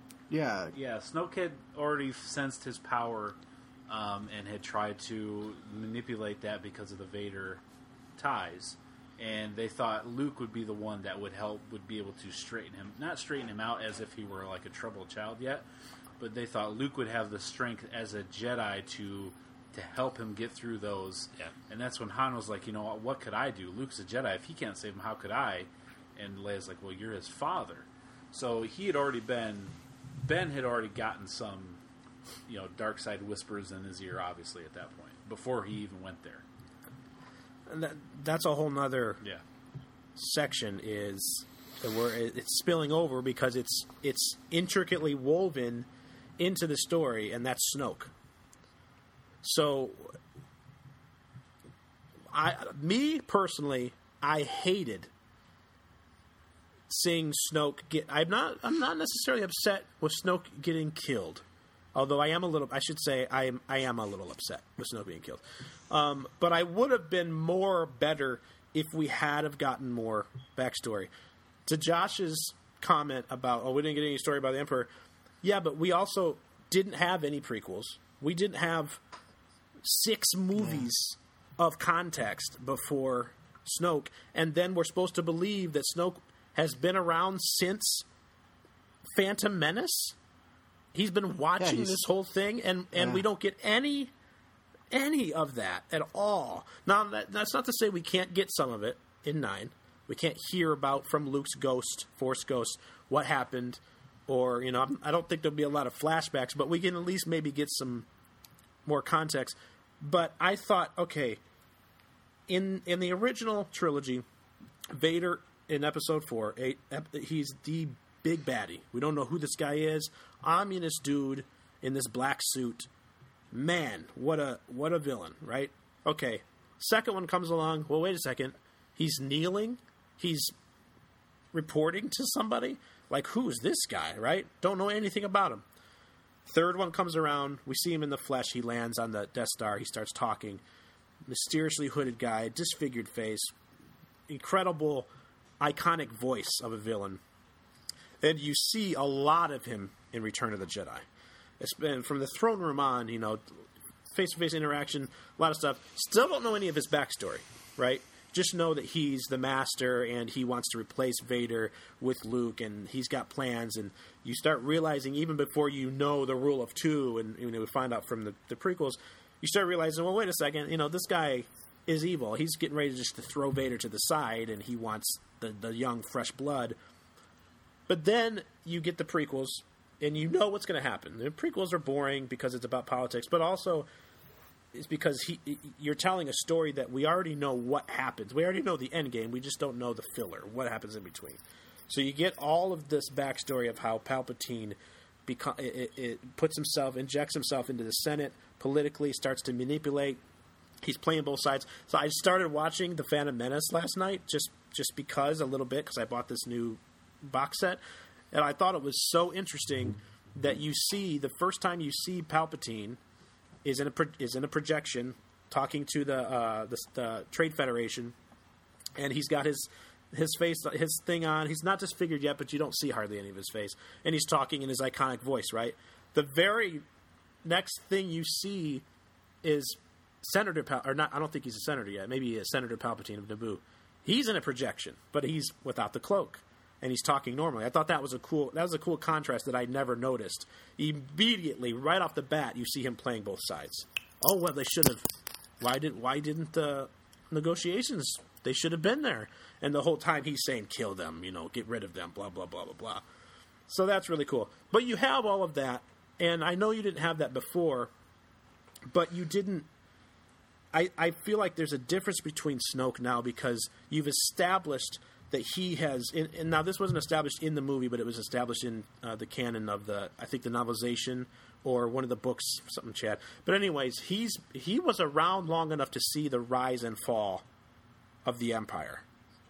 So at least episode 3 on. I think the rise of the Empire would mean before. Like they refer to him in the novels. They don't ever call him by name, but they refer to an ancient force, ancient being out in the unknown regions that Palpatine has been the entire time he's been building his empire.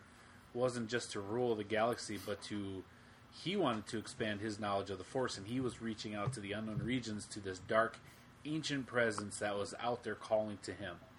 So, for me, and if you listen to Star Wars Rant Podcast, you know that I've read all the books, all the canon stuff, since Disney's taken over, and they set Snoke up to be huge, like to be this Force being that maybe is tapped into Force that we just have, that even Palpatine was unaware of. He predates the Sith. Yeah, he's been around forever, and the what he could be and what he could bring to the movies, and the knowledge that he could have given Kylo, and how he could have taken him from Luke, and that Luke is maybe afraid of him, that's why he ran, and then just to cut him in half and have his tongue hang out. That was one of my pet peeves is, okay, kill him, but they made fun of him too. They made it a joke. And now another thing is that how many people, and I shouldn't say how many people, but it's been proven that being cut in half does not mean especially if you're dead, cut with a cauterizing laser sword that stops the bleeding. Yeah, I mean, when we see Phantom Menace, we think, okay, Darth Maul died, then Disney resurrected him. Yeah. Now, even Lucas, Anakin was dismembered even worse and was lit on fire. And now with the help of machines and everything, he still lived. So then you have Snoke, who it's not been confirmed, but it's been really implied that he is somehow prolonging his life. To be that old, to look the way he does, he knows something that the rest of us don't. And for him to be so wise and so be able to see so far and do all this and all that stuff, I understand that having Kylo kills him makes Kylo all of a sudden seem like way more. But I it seems like a real lazy way to do it. Here's some of my problem is that, to me, like the Snoke is the sinister one. He's conniving. He has plans, and Kylo is he's very reactionary, right? Things happen, and he reacts. He does not plan ahead. He's not sinister. He doesn't come off as evil, right? He comes off, like you guys had said earlier, you know, as the bratty, spoiled, rebellious kid. And I don't think he's strong enough to carry the movie as the main villain. And well, the one thing that Kylo has going for him that is sinister and or a person like Snoke or the Emperor didn't have is that Kylo, when we learn about the dark side of the Force, we learn that it's emotional. We learn that it's you get more powerful the more you give into your anger, the more you give into your feelings. Anakin, as much as we made fun of the acting and as much as, you know, whiny brat, Anakin was very, very emotional. He let his heart guide him in a bad way. He didn't control his emotions, his feelings, and it was bad for him. The dark side consumed him. Here you have Kylo, who, like you're saying, Brian, he doesn't think things out. He goes with what he's feeling at that moment. He lets his anger and his hate consume him and is just hell-bent off the handle, flying off the handle, rage. You know, that when he realizes that Luke, you know, duped him at the end and turns around and, I mean, that was a very believable, very well-acted, the look on his face, the scream when he realizes they slipped out of my grasp. I wasn't paying attention. It's almost like he knows I screwed up. I hate everyone. You know, I want to just kill everyone. Like, that's the dark side just ripping through him.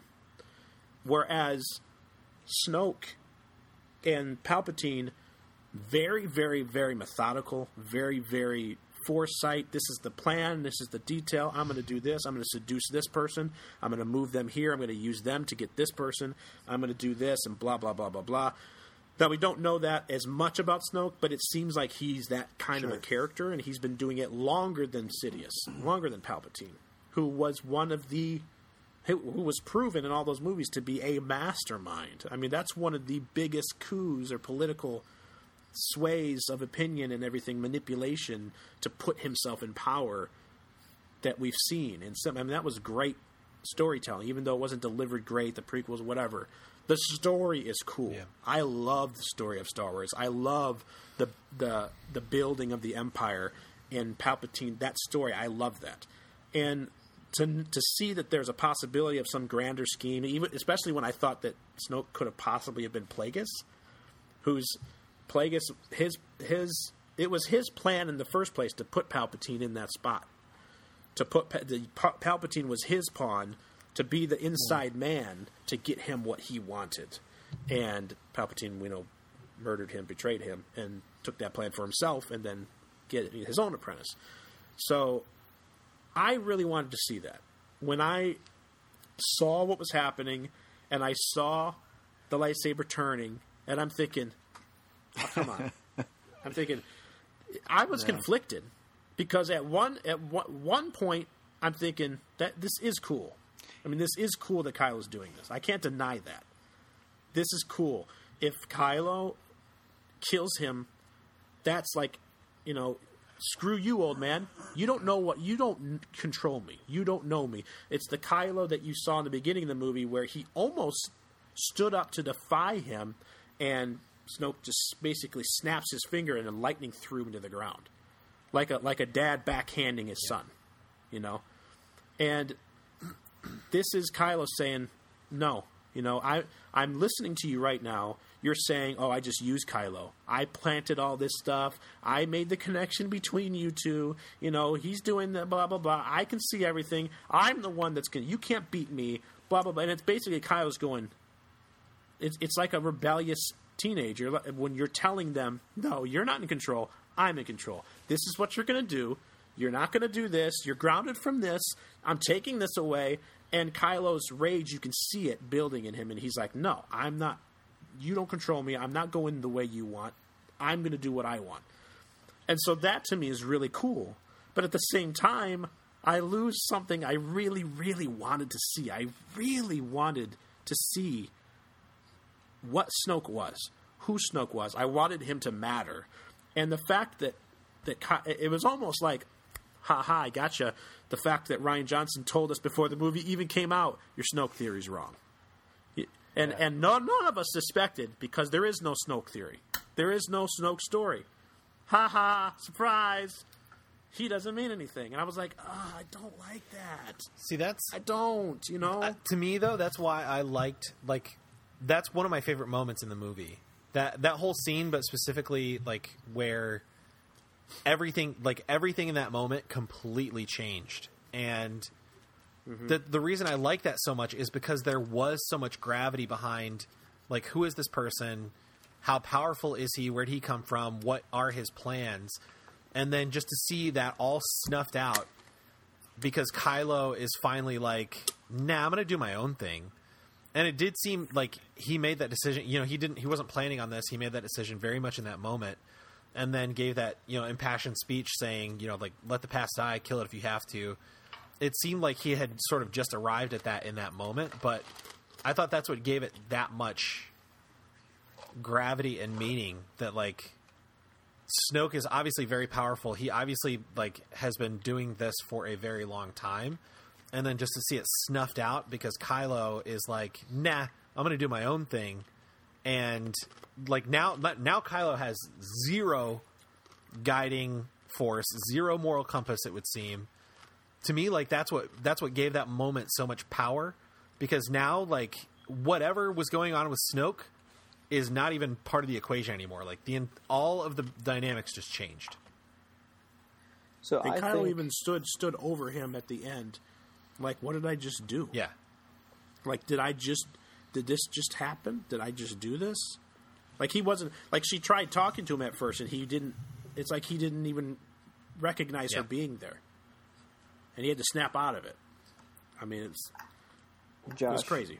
Josh, I hate to say this, but I think ultimately the joke will be on you and Rian Johnson when the Michael Bay directed prequels come out and give a whole backstory to Snoke and where he came from. Uh-huh. So the pre-sequels, is that what you're saying? Okay. Yeah, it's going to be like episode... Rian Johnson's new trilogy is a prequel to George Lucas's prequels. Oh, no. Right. Where it talks about Snoke, and the entire thing is CGI. And there's no live action in it. What's the guy that played Anakin? Hayden Christensen. Hayden Christensen. Yeah, he's coming back, but as a different character, just because. I think Brian one time called him Christian Hayden. It was a late night. But no, that was... Hey, you know, there is a new animated series coming out called The Resistance, and obviously it follows, like, the X-Wing fighters. It's a new character, but that they're going to show. You could get some Snoke backstory in that, you know, because it's in that Resistance time frame, so... Well, did you see that John... what do you call his name? The guy directed Iron Man 1? John Favreau. Favreau. Yeah. He's going to be directing the live action television series, and he's kind of leaked, not leaked, but he gave an interview saying that it's going to take place between Return of the Jedi. Yeah. And so you could, so you could. I think that's how you're going to get it. I'm sure in Episode 9 they're going to reference him. I don't think you're going to see Snoke somehow come back. That wouldn't work. But I think somehow they'll reference him and explain some type of backstory. I hope that Star Wars series is a Netflix series and not a... It'll be the Disney television. The Disney. It's going to be the Disney, or at least that, because they're going to have their own Netflix style streaming service. So right after this, though, regardless of what you think about it, we get one of the true to form from after the first movie, The Force Awakens. One of the greatest lightsaber fights that we have in the saga. Yep. Which isn't really lightsaber on lightsaber at all. It's lightsaber on weird Praetorian Guard, like, whatever weapons they have, which is cool. You see Kylo and, or whether you want to call him Ben at that point, I don't know. But you see Kylo and Rey fight these guards together, and it is cool. They are in sync. They are basically two sides of the same Force coin, right? Which is a lot of people have talked about. Like, that's, you know, they, like Snoke said, the darkness rises and the light to meet it. These are two similar in age people, similar, like Luke said, raw strength, right? Not refined, just people that are so strong in the Force without even really their training happening. And since then, in the... I guess I want to talk about just a little bit, because this does play into it, and I've kind of jumped over it already. Rey's training is ridiculously quick. Like a day and a half or something. Luke was fast. Luke was too old to start the training in Empire Strikes Back, and spent, we're led to believe, at least a few days on Dagobah, and then went back to... I don't know what he did. I mean, what we saw, he just talked with him, but went back to finish his training. That was something he always planned on doing. I will return to finish my training, I promise. After I go to save my friends, I'm going to come back. So in the books or in the novelization, one of the two, they describe Rey as in these, oddly enough, in the things that Snoke set up, these connections that we are now, one of the new Force things that we didn't have before, these connections where they basically can see each other and their surroundings kind of drop out and you see the other person. It's like you're having a face-to-face, right? It even showed one scene when she was standing on the rock, the cliff face by the ocean. Kylo felt the surf. He had water on his hand. It's like it I mean, don't ask me how it works. That's just what happened. So... In this right, whatever this was, and is it the novelization, Chad, that said this, that she gleaned some of his? Yeah. It's like he opened the door to her Force powers. The more they convened through this Force connection. Yeah, when they had the moment where they touched, they each saw a version or their viewpoint of each other's future. Right, but there was a separate thing that referenced her learning.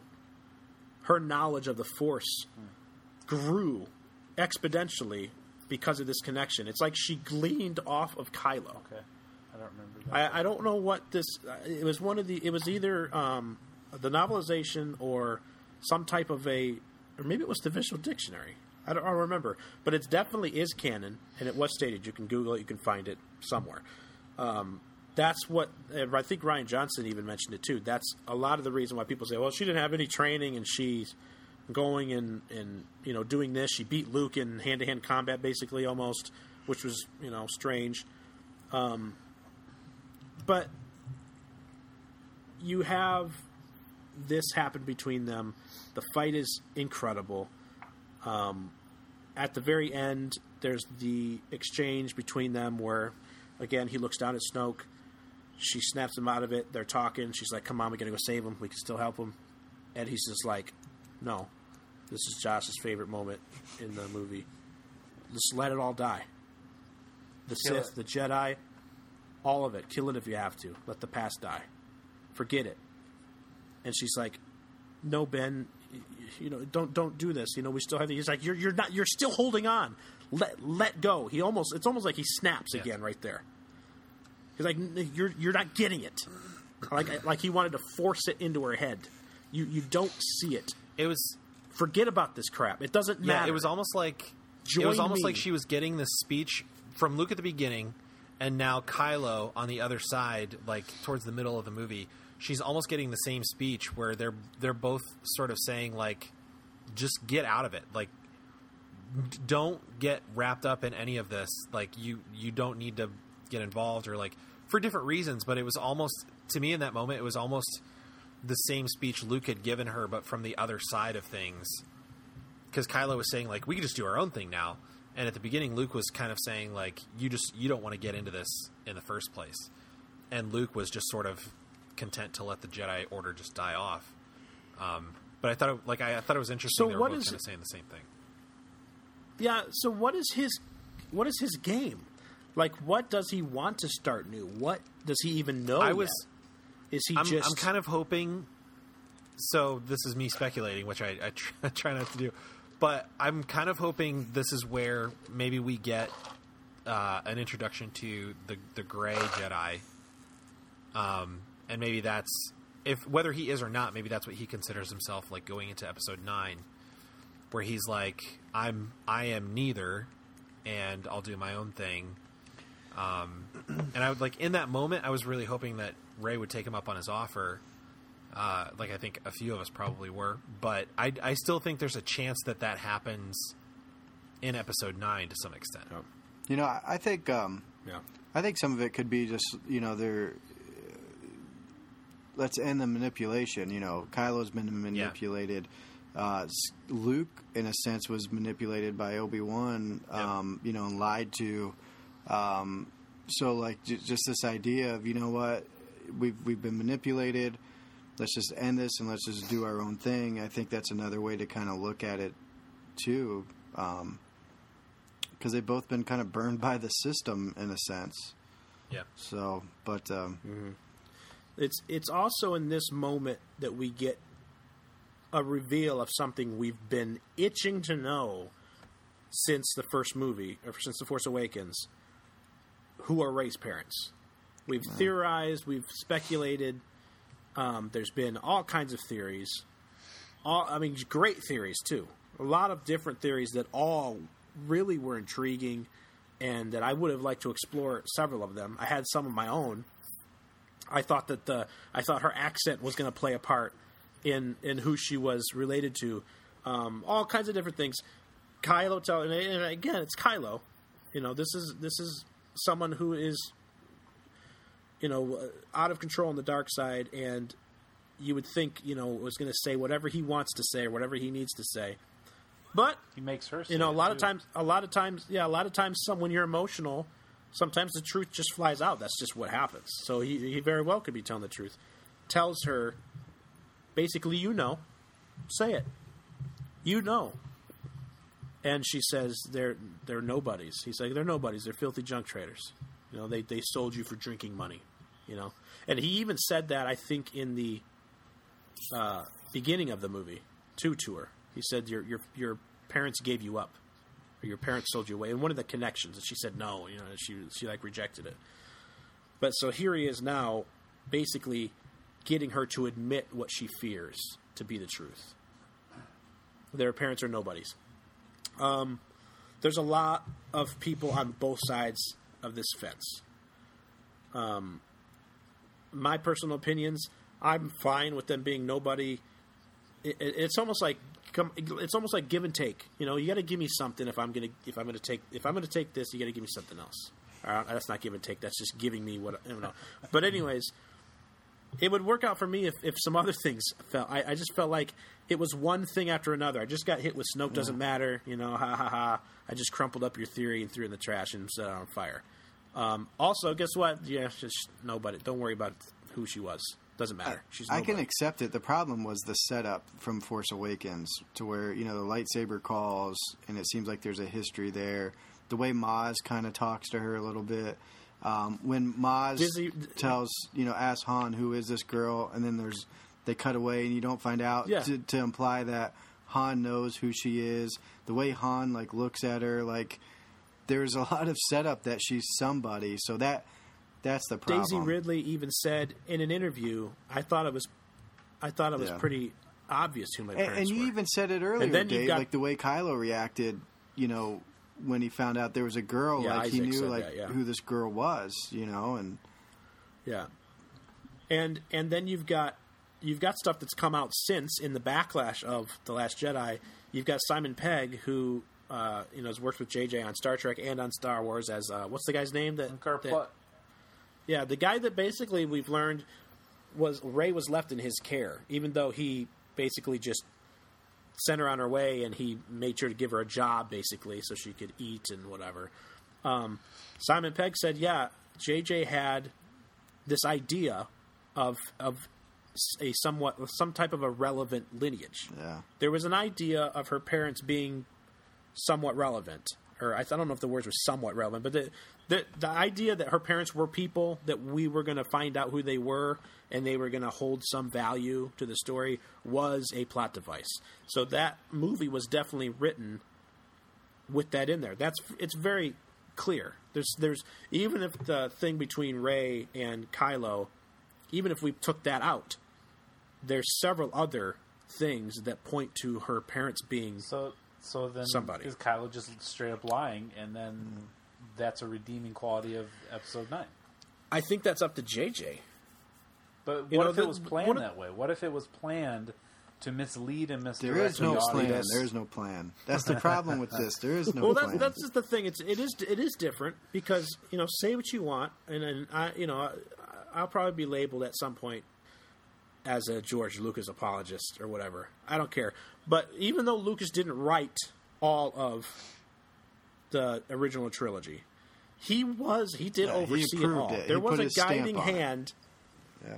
There was a guiding hand, and I think, you know, you got to lend some credibility to the guy for putting guys like Kasdan in charge of movies like Empire Strikes Back and these other people that he brought in. I mean, there's stories even about A New Hope where he realized, I need some help on this. I need some help to shape this the way I'm not. You know, he is a self-proclaimed.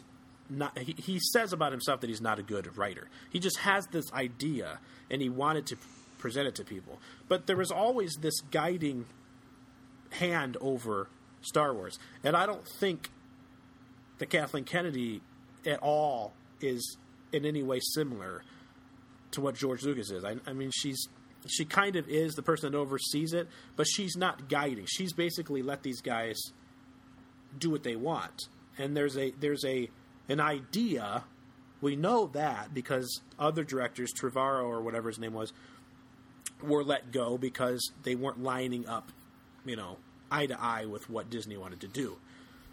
But clearly there's some type of disconnect. There's so much freedom to where JJ has this idea and Ryan has this idea, and you would think so many of those little cogs off those ideas have to go together, other than, oh, it's the same characters, you know. So I don't know. I mean, I I'm fine with her, and I've already accepted her not having important parents. If they surprise us with, oh, guess what, Kylo was lying, I wouldn't be surprised. I mean, because he's the bad guy, so whatever. If they're not important, you know, that doesn't matter to me now because I really don't know what's going to happen. I keep going back to the, like, so from the very beginning, I mean, I said this early on, but, like, I was hoping that her parents wouldn't be anybody. I hate the idea of them recycling that same idea once again. I don't want her parents to be anybody. I want the Force to be adopting new people. And, you know, like, I want Rey to just be, you know, a nobody that is, you know, just, like, sort of finding her way. But I keep thinking, like, even if it is revealed that her parents were whomever they would make her parents, that, like, we would know, and it would be like this, you know, like, oh, they were her parents? Like, what would that, in the grand scheme of things, like, how would that progress the plot? Like, what would that even do for the story other than, oh, we finally have an answer to this question? To me, it doesn't seem super relevant at this point. Like, it doesn't seem like it would really matter that much in the grand scheme of things anyway. Even if they were people we would recognize, I feel like it would have to. There would have to be other things that happen to make that relevant. You couldn't just. You can't. The way that the movie played out at that point, it makes sense for her to not have any relevant lineage because you've started chopping off all the limbs. They wrote this, The Last Jedi, to the point of with that in mind of her not having a lineage. So you can't progress that story. And I have always said, like, it is too hard to explain, you know, because people are like, oh, it's Obi-Wan or it's the Emperor. Like, if you have to sit there and try to explain that in a movie, that's going to be very difficult because of the ages of people and things like that. So some of that was difficult. My problem is Obi-Wan was suspended in carbonite for like 10 years. Why his age is so much. They seem like they knew who she was, though. Like, Han knew who she was, and I'm okay with her not having certain parents, but, like, there has to be a reason why she was chosen to have this much power with the Force. Like, they have to give us that reason. And it seemed like Han knew that reason. In my opinion. And this is tying into I'm kind of jumping over my notes here, but this was Luke's movie. But ultimately, this is a Skywalker saga. These 9 movies It's been said, this is the Skywalker saga. These three movies that we're doing right now, the second movie we just finished of these last three, are supposed to tie up this story. This is supposed to be an end to the Skywalker saga. Yes, Star Wars is not only about the Skywalkers. Star Wars is about the Force. The Skywalker family is not... They don't hold a monopoly over the Force. But this saga is about them. So this is closing this story of this family up. So to me, when I think of it that way, I think, well, Rey is somebody that the Force chose, much like... You know, I'm jumping all over the place, but much like Anakin was the chosen one, right? I always believe Anakin was the chosen one. Anakin was the one that the Force chose to bring balance, right? Well, then, along the line, Anakin messes up. Anakin goes too much. He goes too dark side, right? Then the Force brings Luke in to rectify the situation, basically. It's like it's adapting. The living Force is changing the plan to keep it on the same path, but it's bringing in different players, right? So then Anakin goes back to, at the very end after all this, he does what he does, but that doesn't finish it all. Somewhere between Return of the Jedi and The Force Awakens, we have something else that didn't complete what the Force originally started with Anakin with.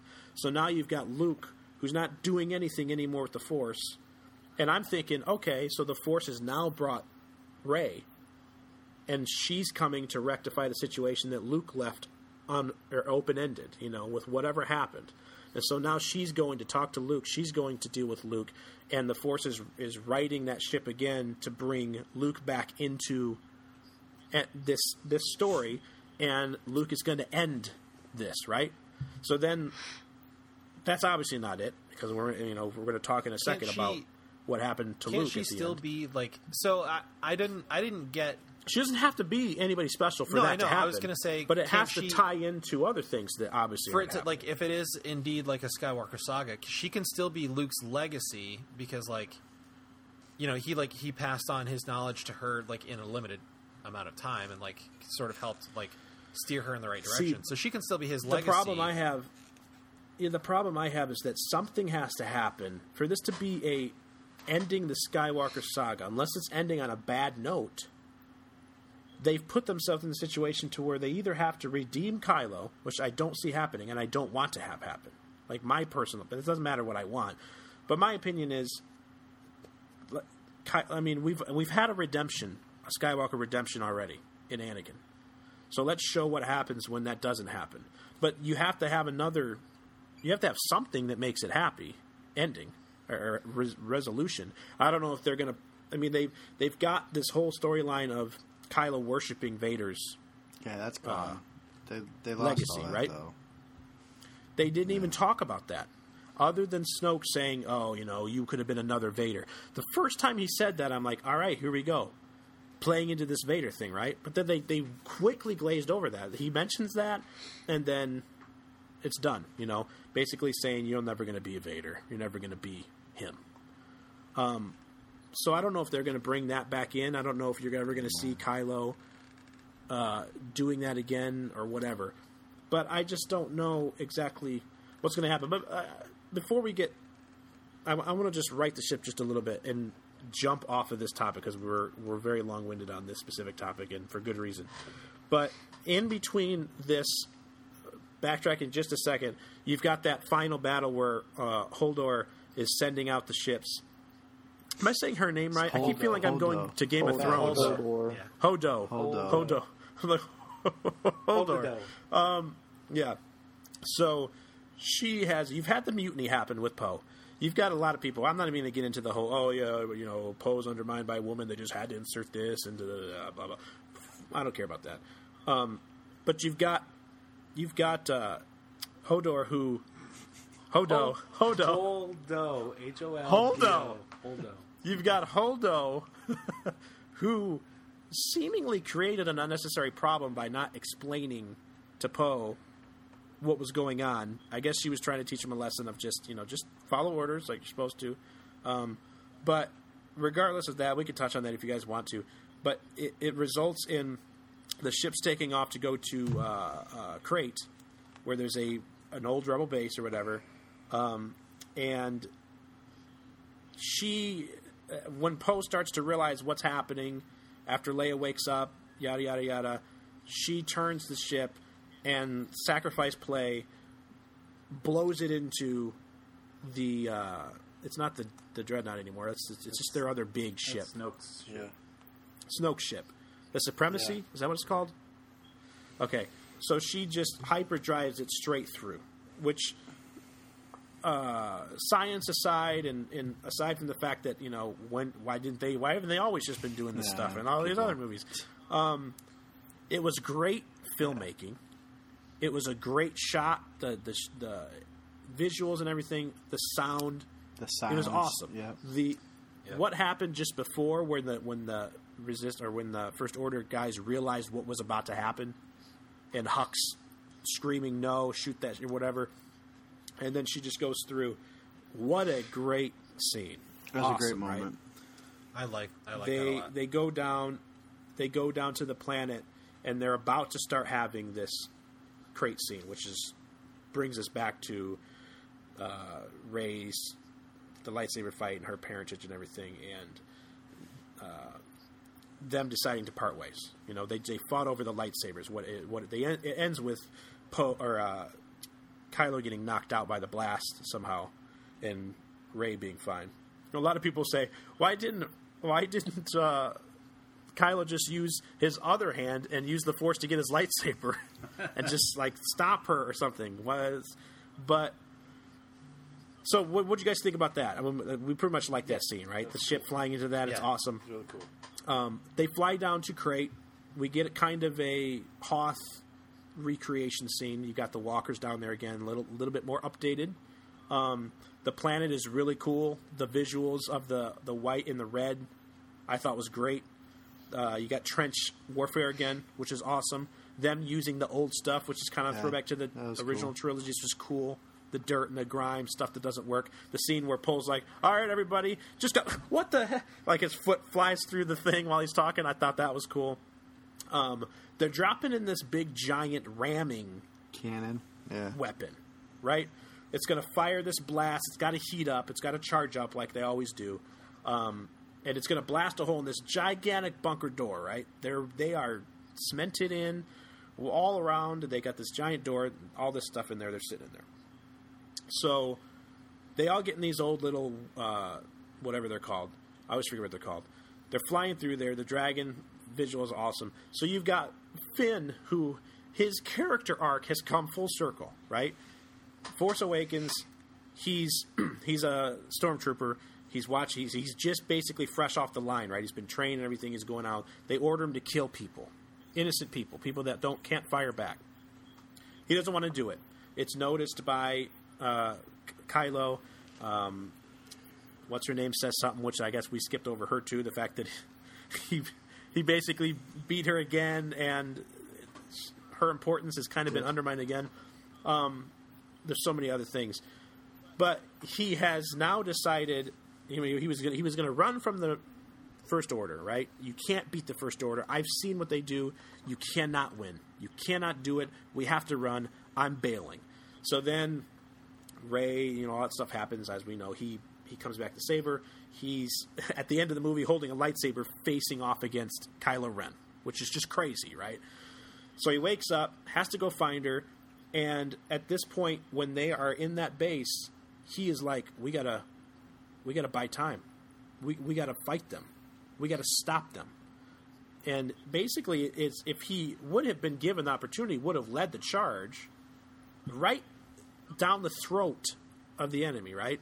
I mean, this is like one of those. This is almost a suicide mission, and for Finn, it was going to be. So he's in there. That thing is lighting up. Poe meets his little arc in this movie where he realizes, oh, no reason to go and get ourselves killed. Pull away, abandon. We're losing too many people. We got to fall back. Finn's like, no, I can do it. I can stop it. He takes off his helmet. Rose is telling him, no, don't do it. Takes off his helmet, drops the little tail thing or whatever, and decides he's going in. He's going to do the sacrificial play. If all he does is blow this thing up, That's what he's going to do. He's decided in his heart. I'm sitting in the theater. I'm on the edge of my seat. I'm like, Finn is freaking awesome. Like, this is awesome. I did not want him to die, but at the time, at that moment, I was like, if he dies, like, what a weighty decision. I would have been satisfied. I would have been fine with that. And then at the last minute, he closes his eyes. He's about to go out. At the last minute, Rose comes flying in from the side, slams into him, knocks them out, right? Then they have this little romantic exchange when these giant AT-AT walkers are just standing around there to obliterate them all. Nobody shoots them. Nobody looks at them. They're just sitting here having a conversation while the Resistance or the First Order blows open this door. And then she, says her little line, we didn't... What'd she say? I forgot, because I don't really care for that. So something about we save the people we love. We don't win by fighting those that we hate. We win by saving those that we love. And then she gives him a little kiss and passes out. And then somehow, because the door blows open, right? Yeah. The whole goal is to blow that door open, march in, destroy them all, right? Yeah. Somehow, they get from the feet of the AT-AT walkers back into the base. He's dragging her. Uh-huh. On a big piece of the ship metal, somehow gets all the way back to the base with no bad guys getting in behind him. They haven't even moved. They haven't moved from the spot they were in when that happened. Yeah. Nope. What do you guys think about that scene? It's pretty self-explanatory here. Just by your tone, it's a little bit of a stretch. Am I allowed to say here that I really wish they would have just let Finn die? No, I agree. I think that would have been that's what I was getting at. Well, cool. not because I like Finn, but because I don't like Finn. Oh, okay. I hate Finn's character. So I agree with Dave, except for I hate him. God. Okay, so I'm just going to say this here. I was going to say this earlier, and Finn has become my least favorite character in these movies, like to the point where I actively dislike him. I didn't really like him in The Force Awakens. And then The Last Jedi, I was like, just let him die. He doesn't do anything. He's like, in the Force Awakens, in The Force Awakens, all he was good at was defecting.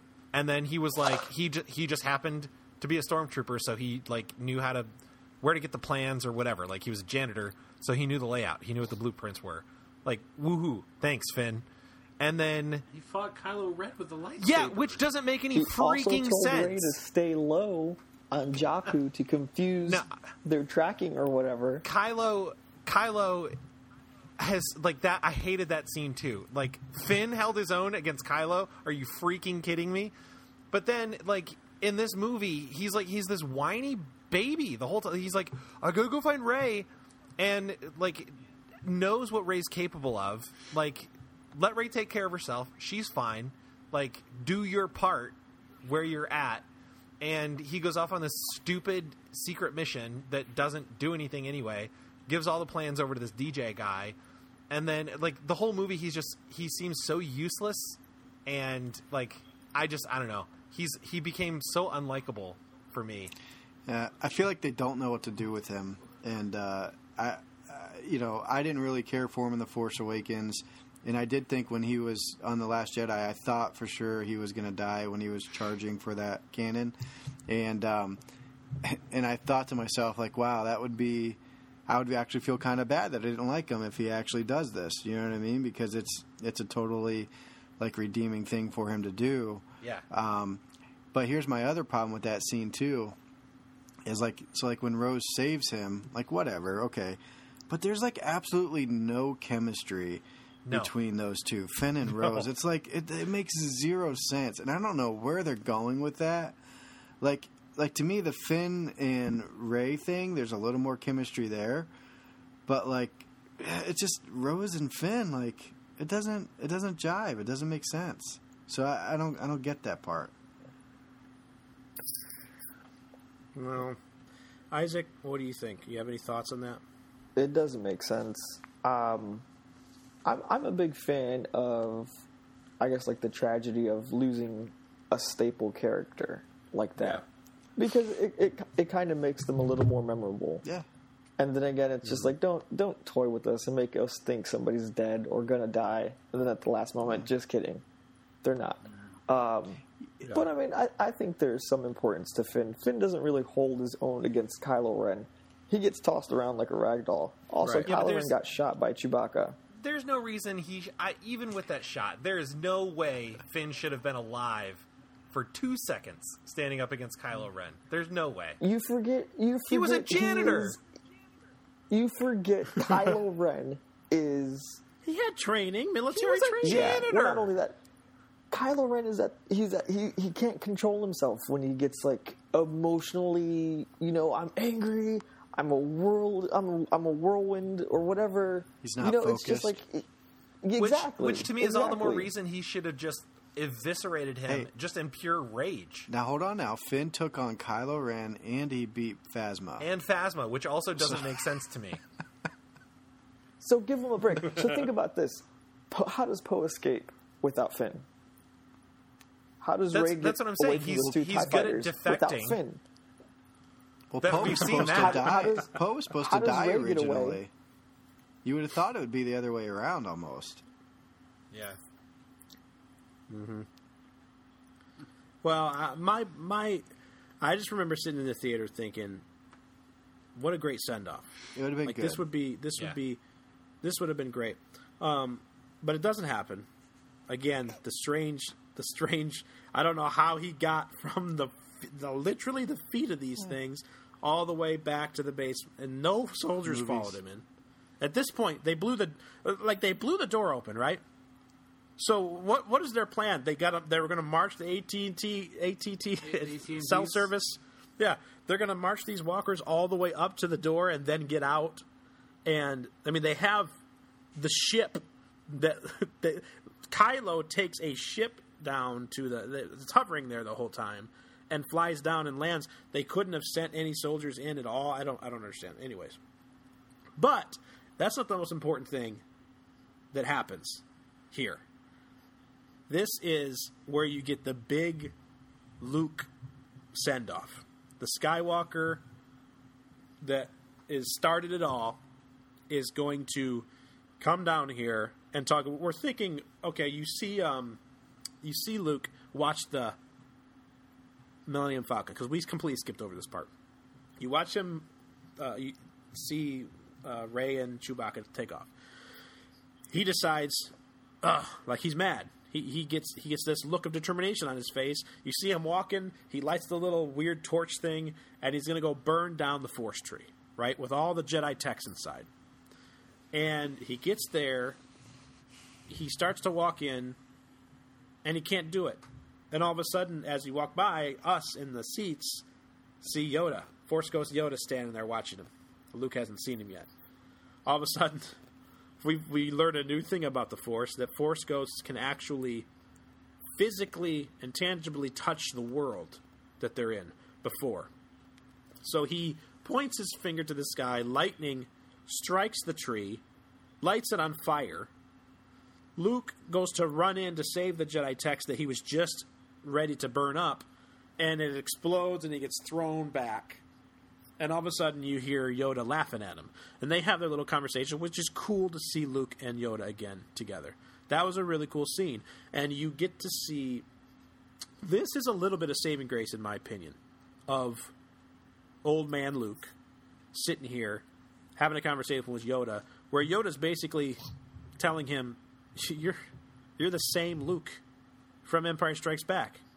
You're the same kid who's always looking into the future, never looking what's right in front of you.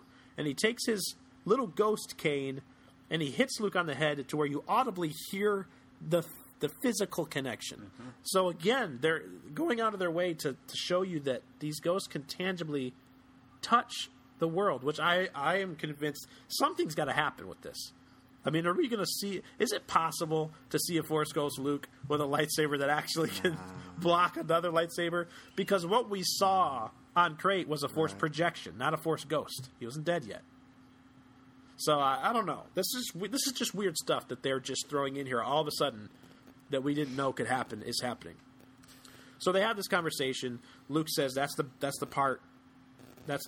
says that's the part about being a master is they outgrow us. They become more than us. I can't remember the exact. I'm paraphrasing, but he says they surpass us basically. Mm-hmm. And told him all, he was looking too much. He was too worried about what could happen. This is the same Luke. At that moment, you're realizing, oh, okay, Luke and Dagobah was always looking ahead. How do I save my friends? How do I stop them from dying? Same thing Anakin had a problem with. It's funny, not to cut you off. When you said that, it kind of just clicked to me, too, that when we were talking about Luke earlier, when he made the decision to maybe possibly kill Kylo, again, he was looking ahead. Yep. And not at the present. Mm-hmm. It's kind of the same. It's showing, again, the same problem. Yeah. Mm-hmm.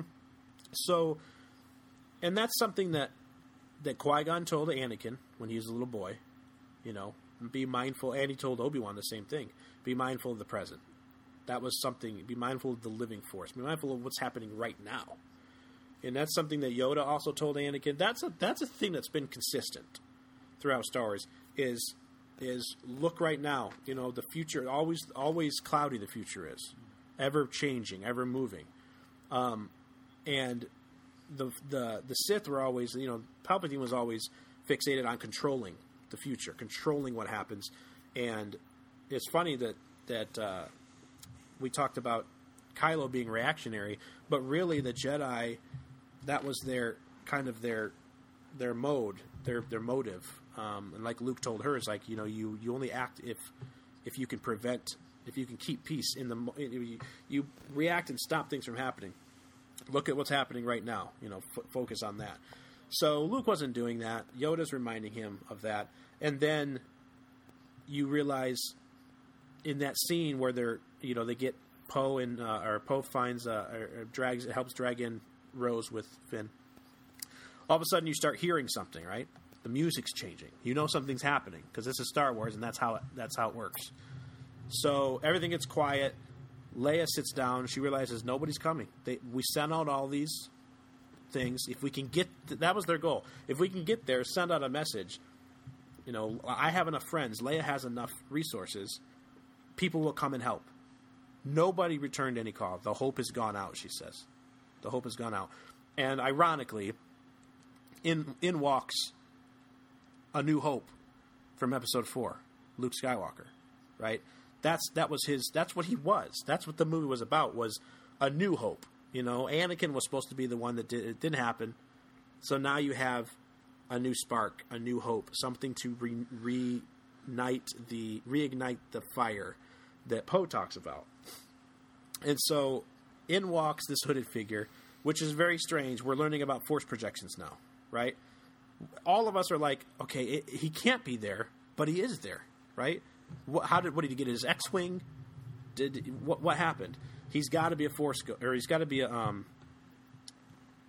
not real, right? I didn't even know what I thought he was at that point. Did we even know projections existed? This was the first time we saw it. I thought he was actually there. It was very misleading because C-3PO saw him, a robot, a droid. So it's like, He was inside. He was force touching every person. See, that's part of the thing about when I talk about, do I like how they handled Luke in the end? Do I like that last scene?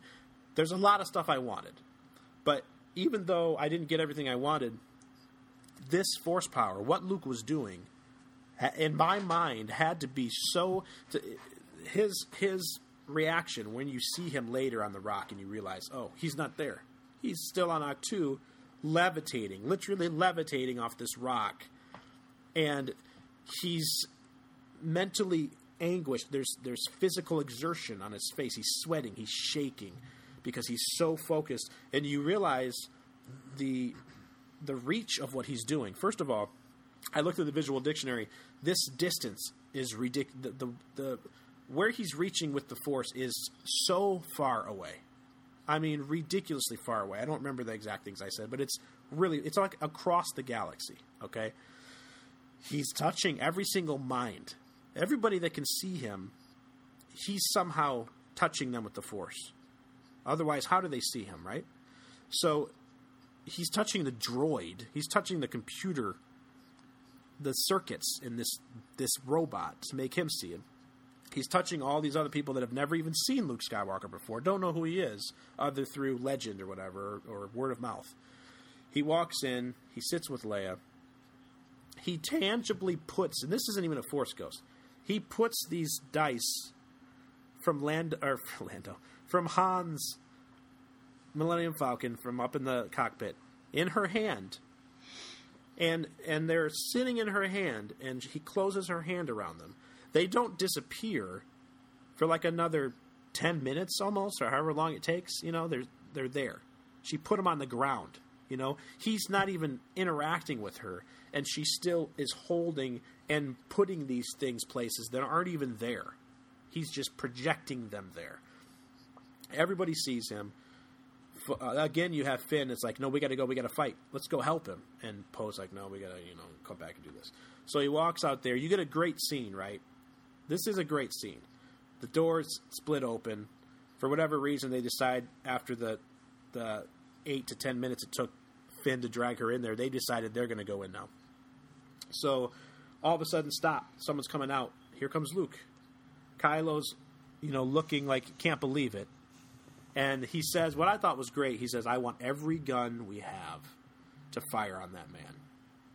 And he says, you know, he screams now, and they just unleash it, right? The explosion, the Crait sand, the red everywhere. It looks like Luke exploded because of all the red. Just everywhere, right? Taking forever, the little joke between Hux and him, you know, do you think you got him?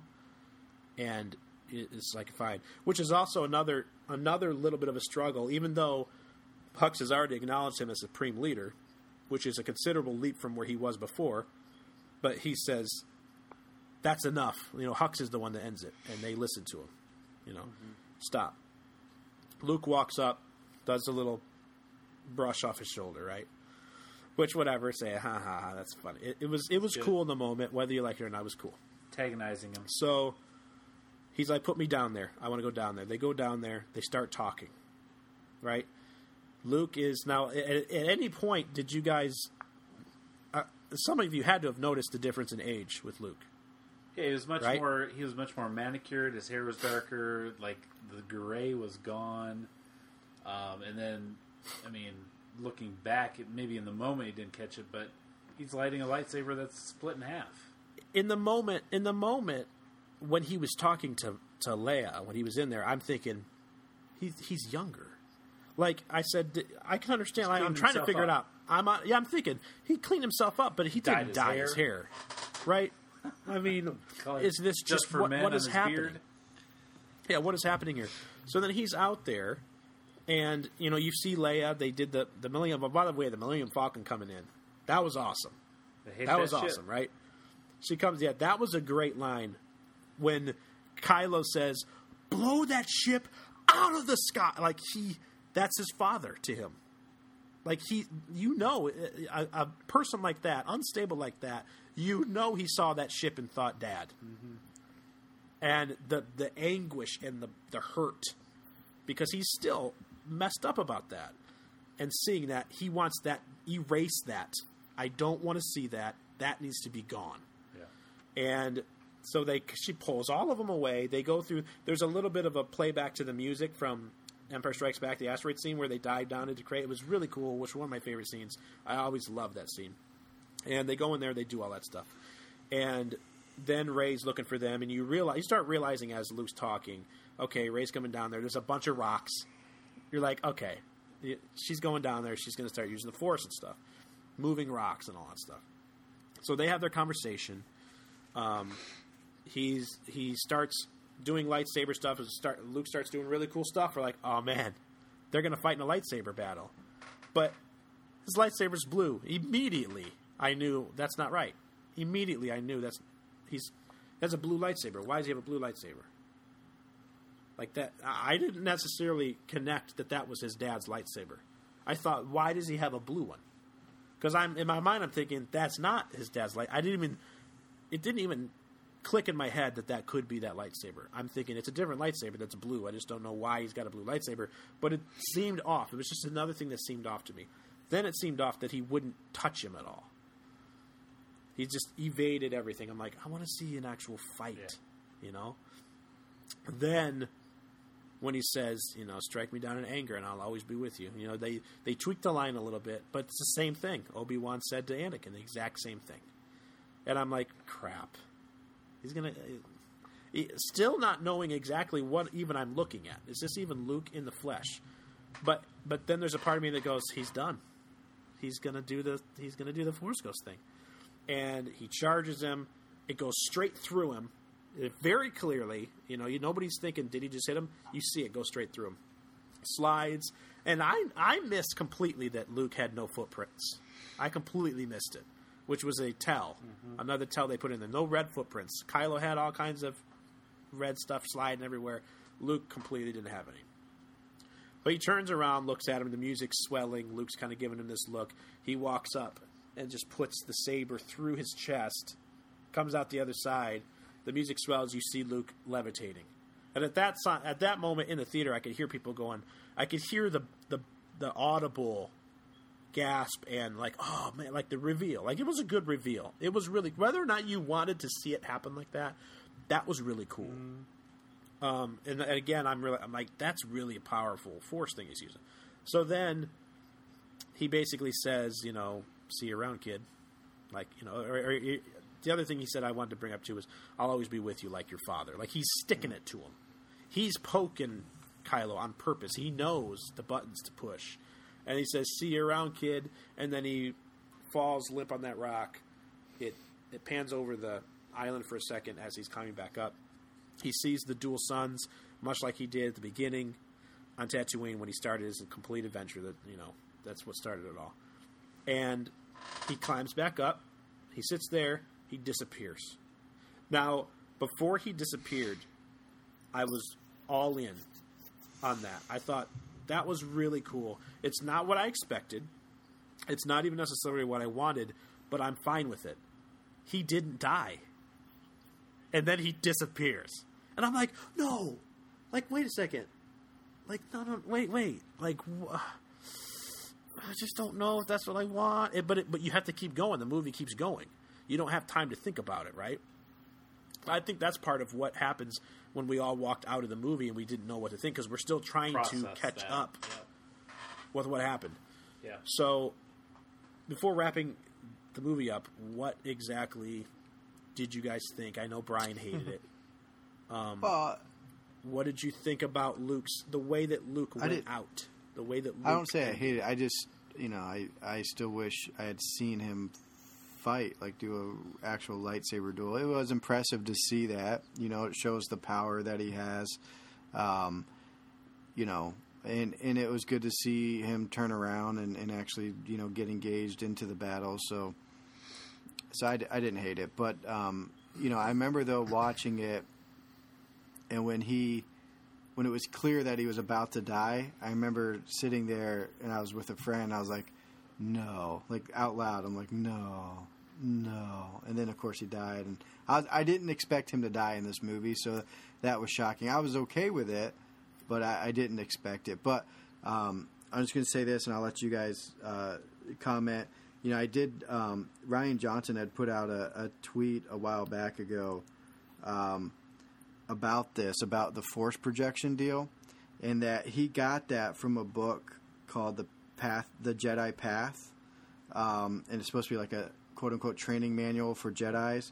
There's a section, Advanced Force Techniques, and there's a part that says doppelganger or similafurturus, I can't say it, but it says...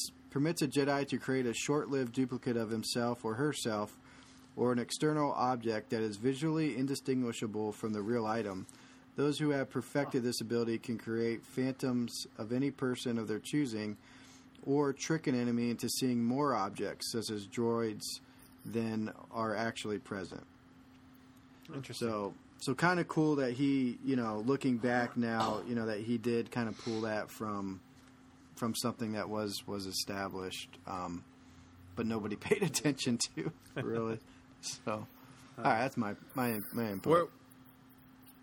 Yeah, does anybody else have anything to say on Luke? It was fun. It was cool. Not what he expected, and that's, like you said, I think part of having to come to grips with that as you left. But did we want to see? I mean, did we want to see? Nobody wanted to see Luke go out in the final movie, like in the final battle. It would have been nice, like, yeah, it would have been nice to know that he's still around in number 9, and that you're going to see something even bigger, maybe, or I don't know. It's hard to know. I like what we talked about in the text thread earlier, where if this could have ended on a more negative note, that it ended with a spark of hope, which was cool. But I feel like if Rey would have went to the dark side, and Luke would have stayed alive and had to have, you know, basically he's pulled back in that way because he realizes. Yeah, he realizes, well, I lost Ben because I tried to follow the Jedi path. Now I lost Rey because I didn't. And he is the hope. Yeah. He's the hope that the Resistance needed. He's the hope that the galaxy's always needed. And I thought it would have been cool. I mean, I still think Luke has a major part to play through forced ghostery in Episode 9. And I'm very curious to see. But leading into the next question, the last question. I was just going to say that that scene to me seemed, again, very reminiscent of Obi-Wan purposely sacrificing himself on the Death Star so that he could make sure that he was there to guide Luke through everything else without, like, any, you know, interference. Like, that moment he chose to give up his life here in order to be a Force ghost to be able to guide Luke through the rest of the saga. Yeah, I mean, because if Rey didn't know he was going to do that, and Rey left him thinking he's not going to help. And then I wonder what she thought when they told her. Yeah, we saw Luke. Luke was there. All those people thought Luke was there. It seemed like in that moment that was his solution, where like he came close to killing Kylo once.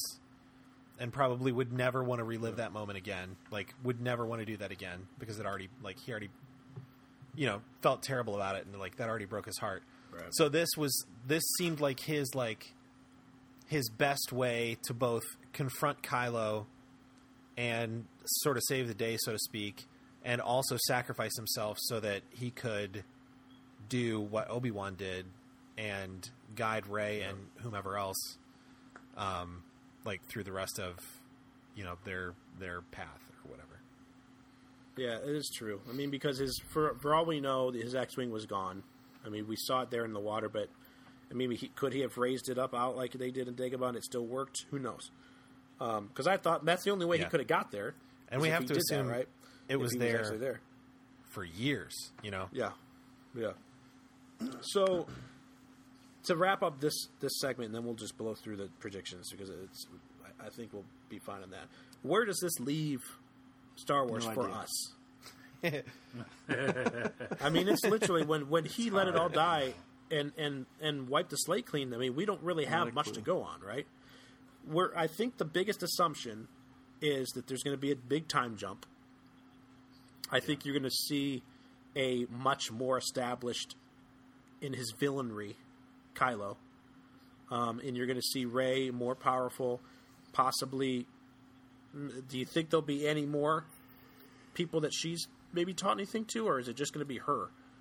And how much time do you think is going to pass, if any? Maybe we're wrong about that. Maybe it's another 2 days later. There's got to be time passed. Seems strange. I think the picking up right where Force Awakens left off actually hurt The Last Jedi. I think there's got to be a little bit of a time jump. I don't know how long. I don't think she'll be training anybody. I think you'll see her training with Luke somehow or something. I think she's still learning. But but as far as where it goes, is Kylo completely on his own, or do you think they're going to play into some type of Vader thing? I'm not saying like a Vader ghost, but do you think they're going to bring back? Is he going to be talking to Rey? Is that door closed? Like when it showed the door closed, was that literally their connection ending? Who is he? Is he going to be completely alone, or what? Or is it just him and Hux? Well, there's the Knights of Ren, First Order buddies. Is there though? Like, do they still exist? Yeah, we don't know. That's the thing. Well, where were they? Snoke that was another thing that people wanted to know, and it wasn't even touched. Snoke says, "Even you, Kylo Ren, the master of the Knights of Ren." True, yeah. I don't know, man. I So were they still out looking for Skywalker maybe in different parts of the galaxy? I agree with Brian. I have no idea where they take it from here, but I like that. Like that was kind of what I was hoping to get from The Last Jedi. Like turn everything on its head. I just feel like a lot of the reason why there's not as much hype right now and why people are so critical is because they don't have anything to speculate on, really. There's very little to speculate on. Unless you they gave us not a lot to go on, is what I'm saying. You've got the rebellion now, or the resistance, that literally can fit aboard the Millennium Falcon. That's how small they are. Mm-hmm. And they are going to, I'm imagining, going to pick up some people along the way. I mean, some people have obviously heard again the story that what Luke did already. It traveled to Canto Bight. We saw that. We don't know how long that was after, because obviously that had to have been a little bit. I mean, they're not going to hear about it immediately, right? Because even that's why there's got to be a time in the prequels. It's been established that the Empire subdued stories of the Jedi. They rewrote them out of it. They don't want that story. We found out about the first Death Star explosion that the Empire said that's propaganda. That didn't really happen. They tried to cover it all up to where people didn't believe that the rebellion was making a difference. But we see these little stable kids, right? Why they're not watching TV? They're not. How did the story get to them to where they even have toys to resemble? Luke Skywalker came and did this. So they've heard about it. It's gotten back. News has traveled. So I think, safe to assume the resistance will be significantly larger in this ninth movie. And Rey might have some help, might not. I think you're right about the Knights of Ren playing a part. They need to. And that was something that JJ basically started. So JJ has that, something that Ryan didn't even touch on. So he can do whatever he wants with that. It almost feels like at Christmas, you know, people get you gifts and you're like, oh, what'd you get me? And then they just like kind of very lamely turn and say, I got you this. it's like, oh yeah, what's going to happen? Who are Rey's parents? You know, who is Snoke? And then Rian Johnson's just like, here you go. Yeah. It's like, whatever. You never have to buy socks again though. Yeah. But so anyways, overall, it's like Isaac said at the beginning, it's more Star Wars. There's a lot of cool stuff in it. It gave us as much as it wasn't a lot of what we expected. It gave us more lore. There's more that the Force can be done with. That's why I'm thinking, well, what's possible? Can Luke be a Force ghost and actually fight someone? Can Luke do something in the ninth movie? That is something we've not seen Force Ghosts do. Does Anakin play a role in this in 9? Will we see a Force Ghost Sith? Will we see Vader? Why, you know, why does Rey or why does Kylo think that Vader was right? You know, I mean, obviously it was something Snoke said, right? There's a lot of questions that JJ set up that I still want to have answered. And there's things that we can revisit. It's just weird that the only speculation we have is backstory. You know, what about this? What about this? We're not left with a lot of what's going to happen moving forward. But I am excited about it. I think all of us are. That's pretty much a no-brainer. We are all Star Wars fans. And The Last Jedi is a movie that we all own. I think, mm-hmm, right? Mm-hmm. I do not own it. Not yet. Oh, well, that's surprising. So, did you say that's Star Wars not surprising? That was our Star Wars: The Last Jedi review, and we are very excited to be doing this more in the future. We love Star Wars. Last but not least, this has gone a while, and it's Star Wars, so that's okay. Lots of cool, exciting conversation. Real quick before we end, I want to just go through quickly. Just a little bit about Solo, A Star Wars Story. It comes out this week that we are recording this podcast. Just a few quick facts. It's currently tracking to do 150 to 170 million domestically opening week, which is not bad at all. Obviously, the saga movies are going to do more. The Force Awakens did 247 plus million. The Last Jedi did 220, a little over 220. Rogue One did 155 million. So an anthology movie did 155. This is tracking to 150 to 170. So if it does that well, then that's great. They did say advanced ticket sales are higher currently than Black Panther was before it came out, which that was a pretty big hyped movie. So for this movie to have sat in silence for so long, and I think we were all questioning why, but the underlying behemoth reason was The Last Jedi, I believe. It's doing quite well.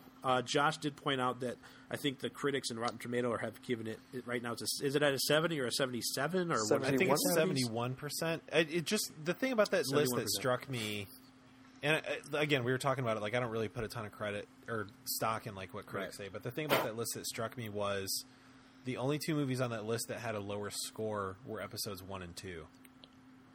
Right. Yeah. So it was. I don't know. It's just crazy. Yeah. Obviously, the only movie on there that really has a an audience score that greatly differs is The Last Jedi. I think it was It was a critic score of like 92 or 93, and the audience score I think is right now at 47%, which is pretty low.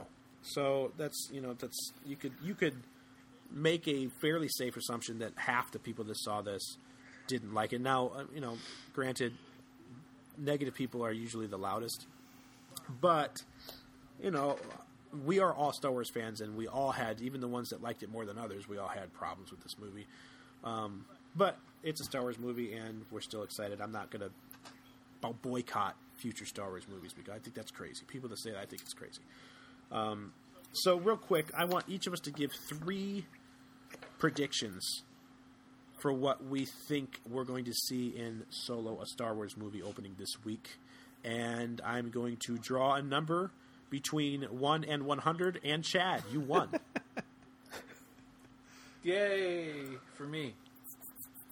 You want all 3 of them? Just give me one first. Give me one. R2-D2 and C-3PO are going to be in the movie somehow. Oh, my gosh. They've been in every single movie up to this point. Gosh. It'd be silly not to be also.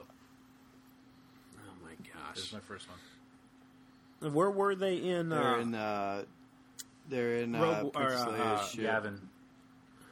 In Rogue One. Okay, yeah, Rogue One takes place after. So what? Rebels would be the next thing, right? So where are they in Rebels for most of the Rebels story? Cartoon? The cartoon? Yeah.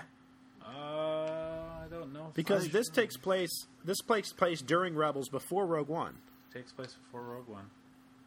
I mean, I don't know. Where were they after Revenge of the Sith is over? They're with Obi-Wan, right? No, they're with... C-3PO is still on... Their memories are wiped, except for R2 and their soul to their owner that they are owned by before Luke Skywalker gets them. Which I can't think of his name off the top of my head. Captain Antilles. Oh, okay. So, I don't know. That's my thought. Okay. Anyone want to go next, or do you want... I'll go next, so somebody doesn't take it. All right. Okay. So when I watched the trailer, one of the bad guys, it looks to me, and I could be completely wrong, seems to have like a laser whip or something. That's what it looks like to me. I think that's going to give the Han Solo character the scar on the chin that Harrison Ford so famously has. Oh, you think that's going to play in? Like they did in Indiana Jones. It's going to happen like that. Yeah. Really interesting. Okay, I'm going to go next. I'm going to say that Kira dies right in front of Han's eyes. Not supposed to rhyme, it just does. I'm just going to say... I have that as one of mine also. I almost put that down. Yeah, I think it's going to be like a Casino Royale type thing for James Bond. Like something that turns him cold. That's good. Josh, Isaac, who's going next? I'll go last. Okay. Josh, all right. My first prediction is that we're going to get some information on... So some of this has already been like speculated and maybe even said, but we're going to get some information on Chewie's family. But my prediction is he's going to have like a wife and kids, like a nice little home life set up. And they're all like, there's going to be some kind of tragic backstory that like launches him into his adventures with Han. Like they die off, like somebody massacres them. The Christmas special happens and everybody hates it. Whatever the case may be, but like basically he's going to have no reason to like stay wherever he's at because his family, you know, gets wiped out somehow. He'll have some sort of a tragic story. Isaac. So mine is similar to Dave's. I don't think it's going to be the Mother of Dragons, but Woody Harrelson's character. Mm. So he kind of like loses his mentor, picks up that, you know, mantle. Yeah. Cool. All right. It's a chat. Are you writing all these down? No, I'm not. Go back and listen. I just realized. Yeah, we're not just listen to it. That's fine. So, Chad, you're next. Okay. I'll go with my not easy one.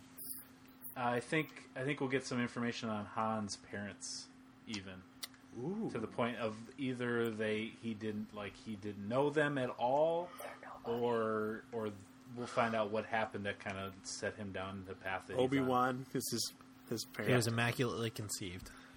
There's somebody's. So I think we'll get some information on Han's parents a little bit. He's Anakin's dad. Weird. Real weird. I think the movie will end with somehow setting up the relationship between Han and Jabba the Hutt. Ooh, good one. Okay. That kind of took from one of mine, which was Jabba is mentioned in the film, but I'm not gonna go on that one because that steps on yours. I will go with I think that they're going to. Obviously, we know the Kessel Run is in this movie. I am going to predict that they're going to stick with, which I believe is non-canon, that the parsec is a measurement of distance thing. It is because Finn says as they're heading back to Snoke's ships that we're only 2 parsecs away. Mm-hmm. Oh, he does? I was going to say that. Never mind. That's how. Well, I was going to say that that's how he cheats the Calceron, but because I didn't know if they were going to make it something different, like he lied. Because some people think he just said that as misdirection to Obi-Wan, just to sound, you know, make the ship sound fancy, but that's not really what happened. Well, then I'll go with another one and say, I think the movie's, this might be obvious, I don't know. I think the movie's going to end with remember, he signed on for 2 other movies. Not that it doesn't mean they're going to be made. There's a possibility of 2 other movies with this actor as Han Solo, young Han Solo.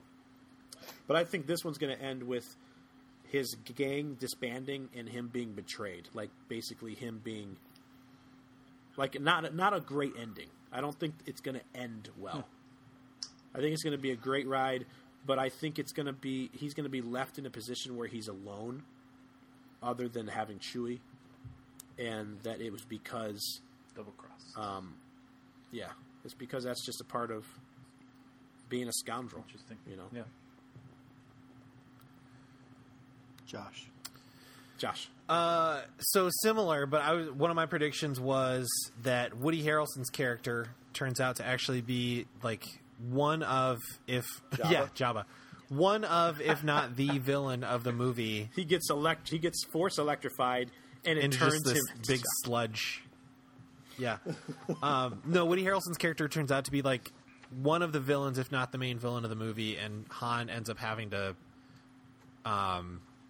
like stand up to him or like, you know, take him on at some point during the movie. That is interesting. Interesting. Isaac? I think somebody from Rogue One is going to be in there. Oh, well, that's great. I like that a lot. Yeah.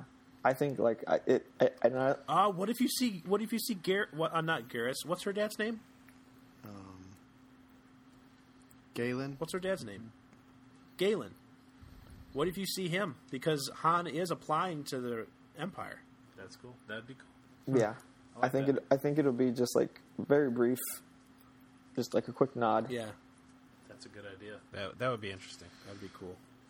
Oh, Isaac, what if it's Saw?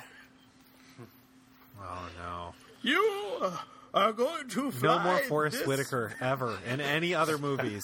Well, for the rest of time, I think it should be only Forrest Whitaker with different outfits and wigs on, playing every character. Oh no! Nice. Okay, my last one. Josh will not like this movie. Chad, I'm kidding. Gosh. Chad, I'm not even gonna lie. Chad, I'm not even gonna lie. I almost put that down as one of my predictions. I do have it typed out as if that is real. But yeah, my real one is the middle section of the Millennium Falcon, the part that in the movie is there. That's where Han has Jabba's stuff that he dumps because the Empire is going to take it from him. So he dumps this stuff that is here, and that's Jabba's stuff, and that's how he ends up on Jabba. I like how you're pointing to a section of your abdomen right here. His nipple? Yeah. No, so that section of the Millennium Falcon that's now gone in our what we know as the Falcon is where Jabba's materials are, whatever he's doing for Jabba. He dumps that, and that's what gets him. We still don't know what that cargo was, right? They never said. Prices, wasn't it? I don't remember. No. They never said. That's a good one. So I think that's what that is. My last prediction will be... Turn? No, I'm skipping in case you take mine. All right. All right, go ahead. Mine is there's going to be a cameo. Oh, come on! Oh, wait, just in general, or are you specific... I'm just kidding. Ooh. Like maybe he's just in the background somewhere or something, but I think we'll get a glimpse of Boba Fett somehow. That would be fun. Can't believe we didn't. Like when he's still a kid? Yeah, he would have been Django's kid. No, he'd been older. He'd have been about the same age as Han. I know. Yeah. It's actually the enemy of the show. That's interesting. My last prediction, it is interesting. Yeah, I can't believe I didn't think of any Boba Fett anything for this. This kind of runs into my last one, but it's more specific. I think that Han and Lando, everybody's like, oh yeah, this is a Han and Lando, buddy cop type thing. This movie's going to end with them on bad terms, like not happy with each other.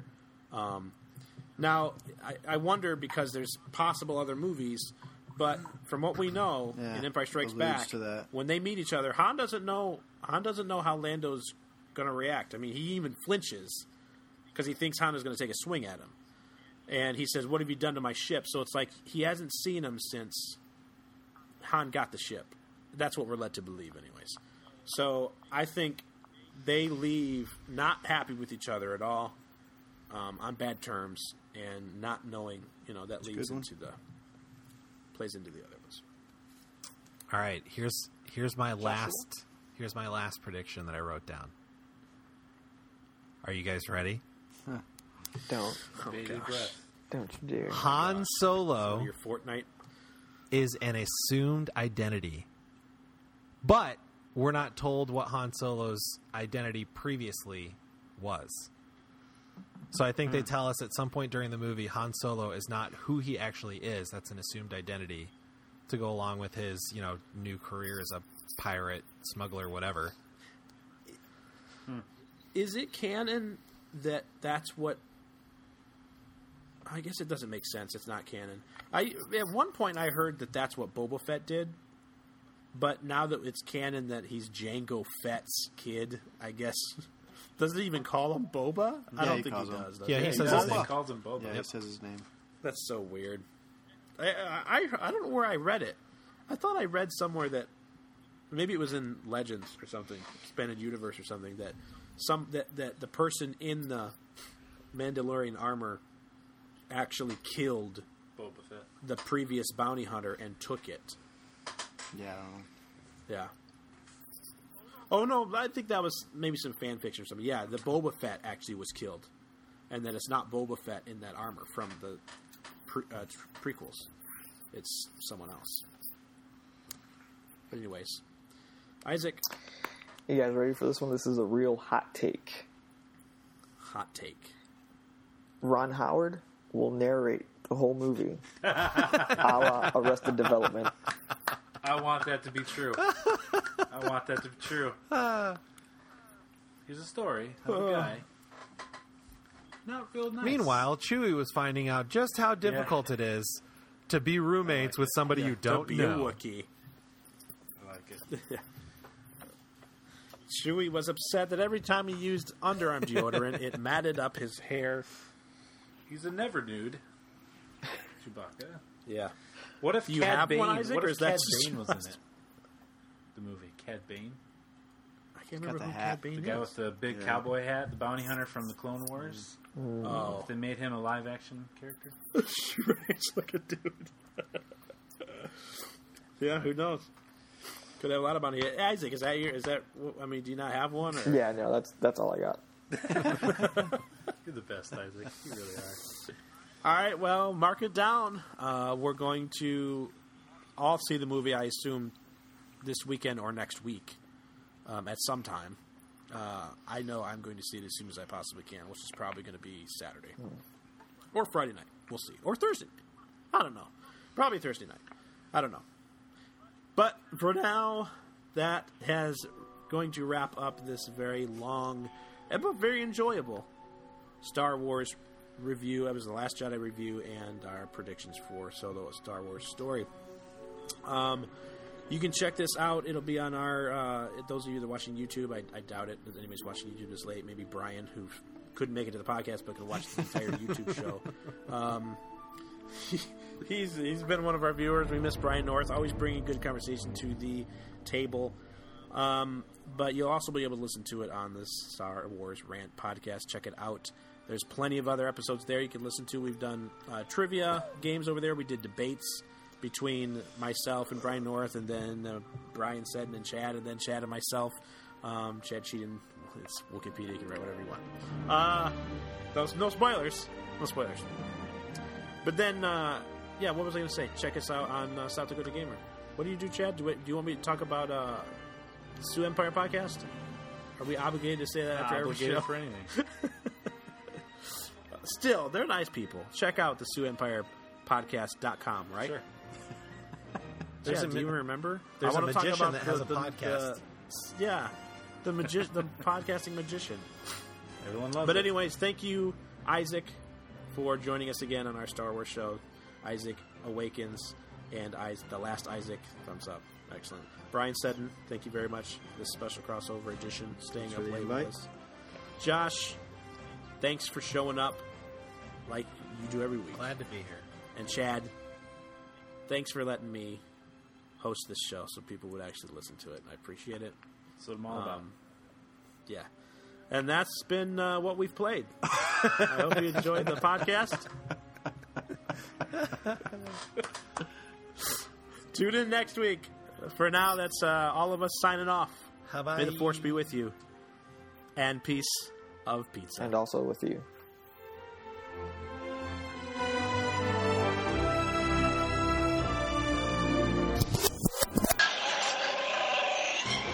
was no laser blast. I'm near it. Han, get up here. Come on, Chewie.